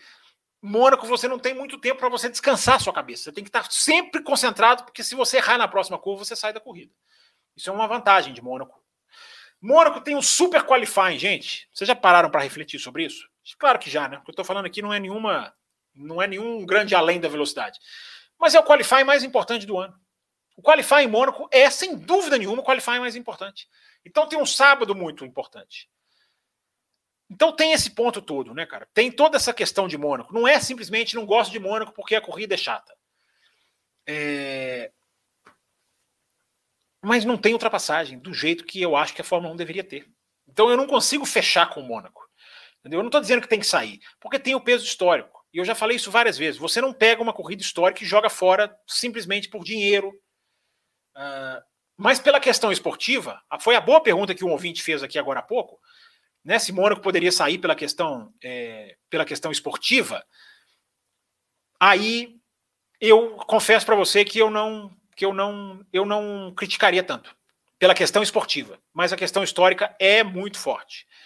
Gilvan, é muito forte. Então, cara, é, eu, eu, eu, eu, eu luto para chegar numa posição. Eu respeito toda a parte técnica, mas eu acho que automobilismo é ultrapassagem, cara. É difícil para o piloto, é lindo que seja difícil para o piloto, mas tem que ser bom para gente. É o que eu estou falando do jogo de equipe, embora eu estou falando de assuntos completamente diferentes. Tem que ser bom para o fã, cara. Tem que ser bom para o fã. Não estou dizendo que é ruim para o fã, porque tem as corridas malucas lá, como eu acho que vai ser essa. Eu acho que essa vai ser uma corrida caótica, totalmente caótica. É, então eu estou dizendo aqui mais argumentos a favor de Mônaco do que contra. Não, não tenho dúvida nenhuma. Agora, cara, né? E se não acontecer nada caótico por 5, 6 anos? A gente vai ficar 5, 6 anos aguentando corridas chatas? Pergunta para vocês responderem, para vocês pensarem na cama. Mais gente dando parabéns para Esther aqui. É... O Fábio Ribeiro. Isso aí, gente. Fábio, um campeonato de Fórmula 1 com corridas sprint. Coronel Mostarda, ele já se acusou aqui como o assassino no jogo de tabuleiro, né, gente? Vamos lá. Um campeonato de Fórmula 1 com corridas sprint principal, equipes com quatro pilotos, dois regulares, mais um piloto, mais um piloto, piloto reserva, reservas correndo sprint, podemos podendo ascender, seria bonito ou impossível? Ah, é uma boa, é uma ideia, né, coronel? Seu coronel. É, sei, cara, se seria. Aí você tem que fazer um campeonato à parte, pontuação de sprint, né? Aí você tem que fazer esse jogo, cara. Você vai tirar da sprint essa questão de ser uma alternativa ao Campeonato Mundial de Fórmula 1. Você vai estar criando um campeonato de sprints. Pode ser feito, pode ser feito. Não acho que seja impossível, não. Impossível, não acho, não. Mas tem que ver o impacto comercial disso, né? Você vai fazer um outro campeonato com carros de Fórmula 1. Já parou para pensar nisso? As equipes vão aceitar? Não vão aceitar, duvido. Mas dá para fazer. Se você der dinheiro para a equipe, elas aceitam. Né? Eles querem dinheiro. É, é uma ideia para ser desenvolvida, Coronel. Eu acho que, assim, tem que, tem que se pensar nos meandros dessa sua ideia. É... Eu acho que você pode colocar jovens, jovens pilotos nas sextas-feiras. Agora, você fazer um campeonato de jovens pilotos com carros de Fórmula 1 não é impossível e poderia ser feito, tá? Não estou não tô desdizendo a sua ideia, não. É complexo, mas é uma boa ideia. É uma boa ideia que você deu. É... Eu, eu, já ia ler a mensagem aqui do, do, do era Laguardia o sobrenome dele, e o, o, a nossa página querida me jogou para lá para baixo de novo, atualizou aqui, não sei porquê. Ah, achei aqui, Coronel Mostarda, agora achei fácil. Ufa. É... O Sávio aqui, agora achei. Acho que todo mundo faz aniversário hoje então, porque hoje também. Ah, não é possível. Não é possível. Vocês estão mentindo. Eu vou começar. Não, eu vou, eu vou começar a exigir identidades, print de identidades. Vamos comemorar assistindo o campus hoje. Sávio, obrigado, cara. Eu vou acreditar em você, eu acredito em vocês, em toda, toda, toda a minha. Tô brincando, claro que eu acredito em tudo que vocês falam. Parabéns para você também, Sávio Laguardia. Você também, obrigado por você estar tá aqui. É... Boa comemoração aí, você, família, todo mundo. E, poxa, vocês ouvindo a live no dia do aniversário de vocês é, é uma honra, cara. É uma honra mesmo. Obrigado, galera. Obrigado. Parabéns, Sávio. Muitos anos de vida muita velocidade, muita gasolina, como disse aqui um dos integrantes aqui que estavam aqui acompanhando a live. Obrigado, cara. Se tiver mais um aniversário aqui, eu vou, eu vou, eu vou, eu vou questionar, eu vou, eu vou exigir identidade agora, hein? Mas brincadeiras à parte, parabéns a todos vocês que fazem aniversários hoje, essa semana, esse mês, enfim. Obrigado, obrigado mesmo, galera. É, essa asa dianteira flexível da Mercedes em Barcelona, a Red Bull vai reclamar da FIA. Eu acho que é o típico caso, igual as asinhas que o, o ouvinte citou aqui. É, se a Mercedes começar a andar lá na frente, cara, a asa deita demais. É impressionante como a câmera atrás da asa dianteira da Mercedes é, é, a, a, a, é, fica notório, né? Fica notório e notável. Então eu acho que se o carro subir de performance, é, eu acho que eles vão questionar sim. E, enfim. É, Gente, assim que acabar a live, eu vou reler tudo que está acontecendo aqui. Eu não consigo ficar monitorando todas as mensagens. E se tiver algo, se eu identificar algum caso de desrespeito aqui, eu vou bloquear. Porque, gente, pelo amor de Deus, né? Maio, maio de 2022, né? É, não, não, vou agir aqui porque eu não sei o que está acontecendo direito. Vi aqui umas mensagens de vocês, mas, gente, pelo amor de Deus, né? Vamos lá. É, se eu identificar, podem ter certeza, meninos e meninas, que não, isso não é tolerado. Tipo de, de desrespeito não é tolerado. Né? Nem desrespeito com o café, como o sujeitinho fez na segunda-feira. Então, eu vou, vou analisar tudo com calma assim que acabar a live. Espero que não encontre algo que me faça né, ter que bloquear. Tomara que, espero que não, mas enfim. É, vou ler com calma e, se for necessário, bloquearei. É, pelo amor de Deus, né, gente? Estamos aqui num clima legal, galera fazendo aniversário, vamos ficar batendo boca aí. Vamos lá, vamos voltar para o automobilismo aqui. É... Fábio, como explicar a dificuldade da Haas em achar patrocínio? Se não me engano, a Brau passou por isso. É, Bruno, você mandou a pergunta lá atrás, já respondi, né? É... Uma hora e 24, gente. Estamos caminhando para o final. Vamos encerrando as perguntas, então, para dar tempo de responder aqui. Perguntas a, perguntas a partir de agora eu já não garanto, porque a gente está chegando no finalzinho. Muitas perguntas, é um problema bom de se ter, né? É, o Sávio pergunta aqui: além da Andretti, tem mais alguma outra equipe mirando entrada na Fórmula 1? Cara, a informação que eu tive é, um mês atrás, mais ou menos, Sávio, essas coisas são muito dinâmicas, né? É de, é de, é de quatro equipes. Três, né? Além da Andretti três, eh, mais três equipes conversando e tentando ali sondar e tentando ali propor, enfim, em contato, querendo entrar. Não sei que estágio, não tem informação de que estágio estaria. É, se num estágio tão avançado como o Andretti diz, né? Estamos tudo pronto, é só dar o ok, a gente começa. É, mas a informação era essa. Só que isso já tem um mês, eu tenho que verificar ali com meus contatos para ver se, se isso ainda persiste. Mas tem, tem equipe querendo entrar sim, sabe? problema é que se Andretti não consegue, meu amigo, quem vai entrar? Os caras desprezam o Andretti, os caras dizem que Andretti tem que provar valor. Meu Deus. É... Luiz Carlos Cabral. Eu não concordo que tirem Mônaco do calendário, diz ele aqui, ó, pois é uma pista clássica e eu amo aquele traçado. Ferrari vai virar. Vou ouvir no podcast. Isso aí, Luiz Carlos. Isso aí, cara. É, todas as opiniões de Mônaco eu concordo. Porque de, de, se, o cara, se o cara não quer por causa da qualidade esportiva baixa, eu vou concordar. Mas manter com o peso que você falou, histórico, eu também concordo. É, é, um, é, um, é um assunto bem, bem delicado. Né? Eu acho que não sai, no final das contas. Acho que não sai, não. Mas vai ter que mudar muita coisa. Os caras vão ter que pagar mais, enfim, com os privilégios. Se o príncipe quiser manter os privilégios, sai. Mas eu acho que vão chegar num acordo, porque eu repito, Mônaco precisa mais da Fórmula 1 hoje do que, do que Fórmula 1 de Mônaco. Embora ainda precise, ainda seja uma pista bem, um local bem importante para a Fórmula 1 fazer negócio esses novos traçados, de, esses novos carros de 2022 para passar em Mônaco só através do undercut durante a corrida?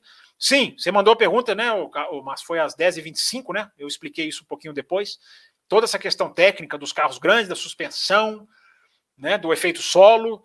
Então está respondida a sua pergunta. É, Fábio, procede a informação de que o teto de gastos pode ser alterado? Pode, cara, pode. Não tem a informação de que vai, mas a, os bastidores, a, a, pressão nos bastidores para aumentar por causa do, dessa inflação do mundo que a guerra na Rússia trouxe, mas também tem muito interesse, né, cara? As grandes estão forçando, porque as grandes querem gastar mais, porque são as que mais sofrem para baixar até lá, então tem muito interesse nisso aí. Mas enfim, eu acho, eu acho que eu acho que vai ser difícil não aumentarem, porque vão usar esse, vão apelar para esse argumento da inflação dos produtos, do frete. O preço do frete está caríssimo, das equipes terem que se deslocar para as corridas. Tá, tá pegando, o bicho está pegando, Paulo. Nesse, nesse assunto, sim. Essa informação que você citou procede. Pode ser alterado, sim. É, a, a, o Matias Binotto fala aqui, ó, pega um pódio, Alfa Romeo.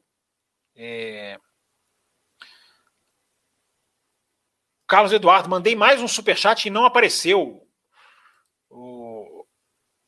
Peraí, Carlos. Deixa eu até verificar aqui, porque se eu tiver pulado, essa página atualiza, ela me tira um pouco do, do, do, do eixo aqui que eu tava. Será que eu, será que eu não li o seu superchat? Não, li aqui, ó, para estender a live, sou fã do seu trabalho. Só se tiver outro aqui, mas antes desse. Acho que não, Carlos. Acho que, enfim, talvez eu não tinha lido ainda, né, cara? Mas manda aí se eu, se eu não tiver, se eu não tiver, se eu não tiver lido, manda, não precisa fazer outro superchat. Manda aí de novo que eu leio aqui na, no, na, na, mensagem normal mesmo. É... Pergunta do Carlos Ribeiro, absurda de boa, né? Não tinha pensado nisso. Isso aí, as perguntas sensacionais, né, gente? Alto nível, discussão em alto nível, eu sempre digo, né? Discussão em alto nível atrai atrai é, ouvinte de alto nível. Larissa Nobre, Fábio, eu quero a competição. Ah, ela falou aqui o negócio de torcida, eu provoquei ela, ela respondeu. Estou torcendo para a Ferrari nos construtores e para o Max nos pilotos. De qualquer maneira, gosto de ambas as equipes e pilotos, mas a única que não engula é a Mercedes mesmo. Você não é torcedor, Larissa, você é anti, então, né? Você é dos antes. É... Mas estou brincadeiras à parte, legal, Larissa. Eu estou sempre provocando, né? Saber quem você torce, você agora deixou bem esclarecidinho. É... Ah, Larissa diz aqui, da questão da RBR. O Cássio. Olá, Fábio. Você sempre cita a MotoGP como exemplo de competitividade e eu concordo. Porém, vale lembrar que numa corrida do ano passado, todas as Ducati deixaram o Peco passar vergonhosamente. Mas foi no finalzinho, né, Cássio? Foi no finalzinho. Eu, se eu não estou enganado, foi bem no finalzinho. Faltava duas corridas. É, duas ou três, enfim, para o campeonato, campeonato ir para a mão do Quartararo, né? É, fizeram, também não concordo. Não, di, não digo que não tem nunca, mas não tem como a Fórmula 1. Mas bem lembrado, cara, bem lembrado. É isso aí. Fica de olho, porque a gente tem que deixar sempre as coisas bem esclarecidinhas. Obrigado, Cássio, pela sua mensagem. Torcedor do Max, mas não consegui engolir o que a Red Bull fez no GP da Espanha. Ah, não, esse aqui eu já li. Aliás, você reenviou, esse aqui, hein, Jonas? Uma hora e 29, gente. Então, assim, ó, fechou as perguntas aqui. Vou responder as que restaram rapidinho, para a gente tentar atender a galera aqui, porque vocês mandam muitas perguntas. É um problema, problema bom de se ter, né? É... Tiago Meirinho. Tiago Meirinho, que mandou mensagem para a gente lá, né, Tiago? é, lá no Café com Velocidade, nós recebemos. Existe a possibilidade de tirar a chicane no fim da reta do túnel e criar uma zona de ultrapassagem? Não. A, a chicane é a zona, de, é a área de ultrapassagem, Thiago. Se você tirar a chicane no fim do túnel, você vai lá para a tabacaria, onde não tem nenhuma área de escape, zero. Você não vai bater os, você não vai botar os carros cruzarem o túnel para chegar numa curva sem área de escape. Então, não tem a menor chance de tirarem a chicane. E ali é o ponto de ultrapassagem. É... Larissa Nobre fala aqui que é fã do Charles também o Eric Major, se o Sainz ceder, fica evidente que é segundo piloto. Se ele não ceder, fica um climão para ele, já que não está pilotando bem. Conhecendo a Ferrari, pode rolar um encurtamento de contrato. Não acho que encurtamento rola, não, Eric. Eu acho que não. Mas enfim, é uma visão sua aqui, está aqui registrada. É... Essa sua aqui eu vou guardar, Eric. Não, Cássio, vou guardar essa aqui, Cássio. Se pudesse impor três regras para melhoria da Fórmula 1, vou guardar ela. Volto nesse assunto sim. Vou até marcar ela aqui, ó, favoritar ela aqui para depois eu pegar ela rapidinho depois que eu terminar a live. É, essa, essa resposta é complexa, é longa, é, mas está aqui, está registrado. Vou guardar essa pergunta sua aqui. Talvez até, até, gravar um expresso com ela, né? Um café expresso, três regras para melhorar a Fórmula 1. Seria legal, hein? Gostei da ideia. É... Rogério Silva, discordo de você, Rogério. As ultrapassagens são menos arriscadas, não dá para comparar com a Fórmula 1. Não é só ceder posição, também o risco necessário de uma briga entre colegas. Eu discordo, Rogério. Eu acho que automobilismo é risco, cara. A ultrapassagem, para mim, jamais será um risco desnecessário. Jamais. Porque é automobilismo, cara. O nome do jogo é brigar por posição. E eu discordo de você que as ultrapassagens são menos arriscadas na MotoGP, meu amigo. O cara erra ali, cara, é a vida dele que está em jogo. Muito mais perigoso para a vida do cara. É, e a gente já viu várias vezes uma moto acertar um outro piloto. É, não concordo, não, cara. Mas tá, enfim, Rogério, obrigado. Tá registrada aqui a sua mensagem. Discordamos aqui de maneira cordial. É, aquele rádio do Russell falando de algo que estava frio, que não apareceu no volante. O engenheiro disse que era pneus. Você não acha que a dificuldade de aquecer os pneus na Mercedes nas Mercedes ajudou no desempenho? É um bom, ponto, Acácio. Tava tão calor em Barcelona que isso pode ter ajudado demais ao rendimento da Mercedes. Excelente a sua observação, Acácio. Acácio da Rosa. Excelente, cara. Eu acho que pode sim, pode ter sido sim. Pode ter sido um dos fatores, sim, que a gente vai comprovar em outras corridas. É, eu disse aqui no café, disse lá no Loucos para o Automobilismo, eu ainda não estou convencido que a Mercedes chegou. É claro que a Mercedes melhorou, não há a menor dúvida. Mas chegou, eu disse lá, discutindo lá com o Bruno, o Adalto, quero ver outras pistas. Quero ver outras pistas, justamente num desses fatores que você coloca aqui. Quem sabe o super calor não ajudou né, a, nessa questão de, de, deixar o pneu que normalmente demora a aquecer na janela. Se ela aquecesse muito o pneu, esse foi um problema da Mercedes durante anos, né, 2012, 13. Se ela fosse uma equipe que aquecesse muito o pneu, além da conta, ela teria sido destruída em Barcelona. Né? Muito boa a sua colocação, Acácio. Interessante o seu raciocínio. Vamos ficar de olho nisso aí. Né? É... Miami, a nova Mônaco, diz aqui. Gente, a gente já fechou as perguntas, tá? Estou só respondendo as últimas aqui para tentar atender todo mundo. Como sempre, muito bom o problema que a gente tem aqui, de muita pergunta para pouco tempo. É, o Cássio diz aqui: acredito que seja possível desenvolver traçados de pistas mais adequados que favoreçam a competitividade, mesmo com esses carros atuais enormes? Ou a solução seria mesmo diminuir os carros? É, dá para fazer as duas coisas, Cássio. Muito bem, muito boa pergunta também. É, você tem que fazer autódromos que sejam. E a Fórmula 1 está fazendo, cara. Eu acho que o traçado de Miami é um bom exemplo, né? Pegaram um estacionamento ali e fizeram uma pista pensando em ultrapassagem. Eu acho que Las Vegas também é um traçado simples, né? mas me parece um traçado feito assim para não, não coibir a briga. E você tem que diminuir os carros para você pegar os circuitos atuais e não ter que ficar mexendo neles toda hora. Então, novos circuitos têm que vir, mais, tem que vir mais, mais adaptados, sim. Mas o carro tem que diminuir. O carro chegou num ponto Entendeu? Você vai, você vai mudar todas as pistas do calendário? Mônaco não tem jeito, a gente estava discutindo isso aqui agora. Então, as, as, duas coisas procedem, Cássio, do seu comentário. Mas uma, uma boa mensagem aqui, uma, uma, um ponto de vista interessante. Samuca o que importa é o dinheiro, diz aqui o Eric Major Santos. É, vamos lá, estamos chegando no finalzinho então aqui, gente, as últimas. Parabéns, Marcelo, diz aqui o, o, o Márcio Sibajac. É, Indy já teve ordem de equipe. É, pode ter tido o Rod, mas quando? Qual a situação? Última corrida do campeonato? Aí é outra coisa, né? É, é, o, o, Ricardo M diz que o Fábio tem ódio da Fórmula 1 como ela é. é tenho, cara, tem. Eu odeio a Fórmula 1. Enfim, sei lá, fico assistindo esse negócio aí por causa de quê, né? Fico fazendo live aqui, né? Fazendo live de um assunto que eu odeio. Olha que legal. Faço live sozinho, paro na quinta-feira aqui para falar de um assunto. Passo, falo, passo, faço dois podcasts de automobilismo, porque eu odeio a Fórmula 1. Sem dúvida nenhuma, Ricardo. É isso aí. Uh, Samuca Santos, não é questão de baixar a cabeça. Sempre foi assim. Quem não, quem não gosta, acha que o ideal é não assistir. Samuca, cara, desculpa, mas esse argumento é de quinta série, cara. Não gosta, não assiste. Meu amigo, sou jornalista, cara. Eu cubro a Fórmula 1. Para mim não é isso. Não existe isso de não gosto ou abandono, cara. Se você desiste das coisas fácil assim, eu não desisto, não, meu amigo. Vamos discutir, cara. O que a gente não gosta, vamos colocar na mesa e debater, trocar ideia. Pensamentozinho mais de quinta série, cara.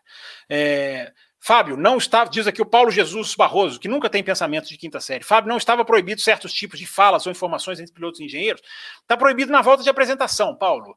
É, essa, regra, essa regra já existiu ali em 2016, depois ela foi abolida e hoje ela, ela, ela, ela, ela, ela a, a, proibição é na volta de apresentação, para não deixar o piloto ali, o engenheiro fazer os ajustes de largada para o piloto. Então ela não é durante a corrida, não. Durante a corrida está liberado, cara. Se você vê as mensagens, eu gosto de ler umas transcrições de rádio, cara, o engenheiro falando o tempo inteiro com o piloto, faça isso, faça aquilo. E o engenheiro praticamente pilotando o carro. É... Perdi onde eu estou aqui. Perdi, a página atualizou. Já falou do Drogovic, diz aqui o. Já, já falei do Drogovic, Mikael. É só você voltar um pouquinho aí depois e você consegue pegar. João Pedro Melo, Fábio, como fica a refrigeração dos freios numa pista como o Mônaco, que exige tanto sistema de freio? Pois é, João Pedro, ainda tem a calota esse ano, né, cara? Ainda tem a calota. Os caras vão ter que abrir, né? Vão ter que abrir ali a boca de, de aquela, aquela entrada de freio interna ali, da parte interna do pneu. É complexo, cara, mas Mônaco nem é tão assim, viu, o, o João Pedro? O Canadá vai ser, vai ser, vai ser osso, como diria o outro. É, porque Mônaco não, você, não tem, você não freia de, de uma velocidade tão alta. A, a, força no freio em Mônaco não é tão grande como o Canadá. Mas é uma boa observação, João Pedro. Vamos ficar de olho. Tem essa calota desse carro aí, né, cara? Bem lembrado. Os nossos ouvintes não deixam passar nada. É... Tem que correr em Mônaco, assim virar uma corrida maluca e boa de assistir. Tem que chover em Mônaco, assim virar uma, corrida maluca e boa de assistir. É, chuva ali, o bicho vai pegar, né, Fábio? É... Vamos lá, acabando aqui, chegando no finalzinho, acabando aqui. Ah, tem mais superchat. Ah, superchat não tem como não ler. É... É, esqueceram da vitória da Campos em casa na Fórmula 3? Ganhou, é, cara? Eu não sei, tô sabendo dessa não, Vitor. Poxa, Campos ganha tudo, né, cara? É, tem um cidadão aqui falando que já deu, né? Cara, você, cidadão, você ignora as minhas mensagens na sua live, eu vou ignorar as suas mensagens.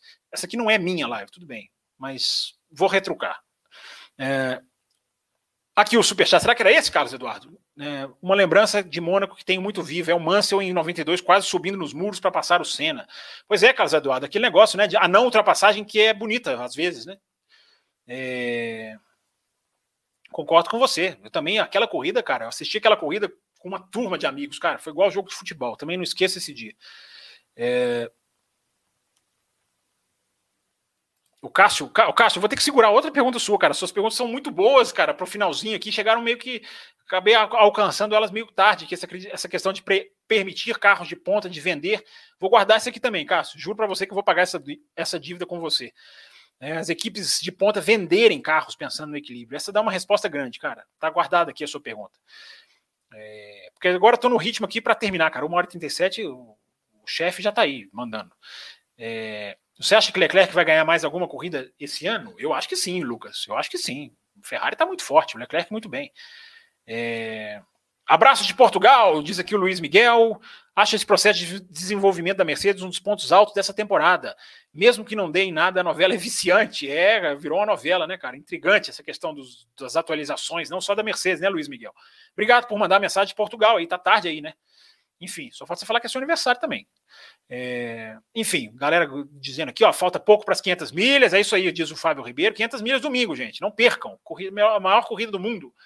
É, o Rod é, tem outras opções de traçados. Eu respondi, viu, Rod? Se você ouviu a live mais no comecinho, talvez você não tinha chegado. É...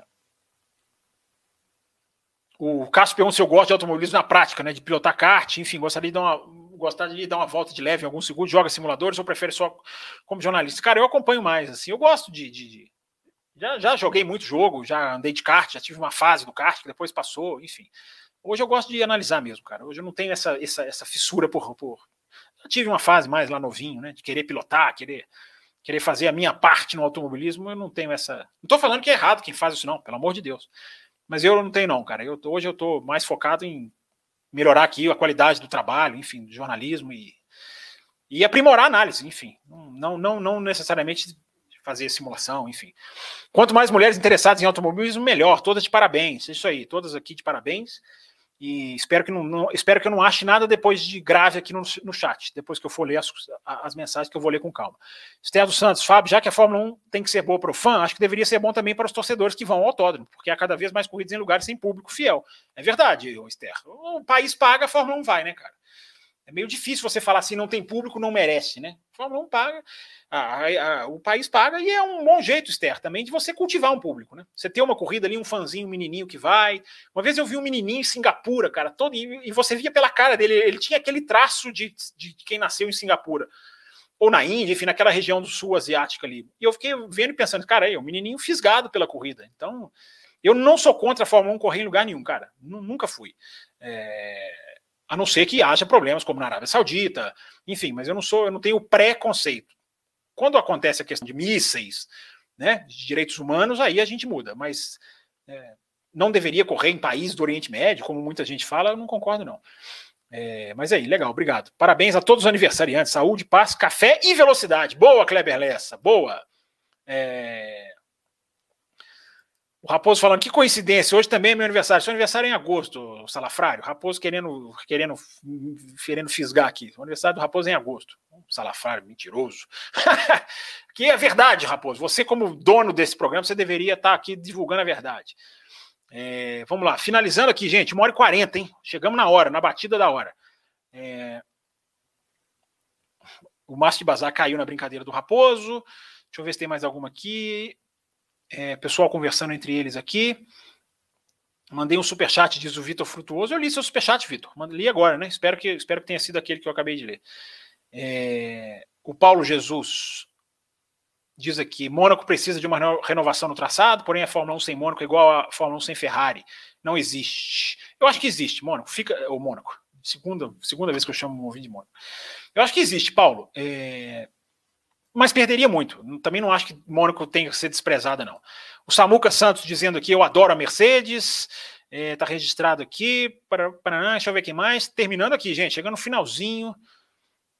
É... Rogério Silva aqui diz aqui: não temos sempre que concordar, senão não há debate. É isso aí. Registro as mensagens, mesmo que eu discorde aqui. Não tem, não tem. Isso aí, isso aí. Concordo com você, Rogério. É... É, pessoal dizendo aqui, ano passado RBR Mercedes, estamos chegando no finalzinho mesmo. Deixa eu ver só se não tem mais alguma pergunta ou superchat. Tem, tem o superchat da Esther, gente, aqui, ó. Esther divulgando o blog dela, ó. É, tem que tá com o endereço na tela aqui, ó. https barra barra Esther dos Santos.medium, né, medium.com. Leclerc nunca terminou uma corrida em Mônaco. Será que o nervosismo ou outra coisa não pode interferir? Eu acho que o Leclerc já mostrou que segura a pressão, Esther. Mas tá aqui, gente, tá na tela aqui o blog da Esther, ó, visitem lá. Ela faz uns textos muito legais. Se vocês gostam dessa discussão de automobilismo que vai além só de corridas, que fala sobre essa questão do We, We Race Has One, enfim, a Esther já escreveu sobre isso, é muito legal, tá, tá aí divulgado, merecido. Mesmo se não fosse o seu, o seu, o seu aniversário, viu, Esther? Merece, eu divulgaria aqui o seu blog.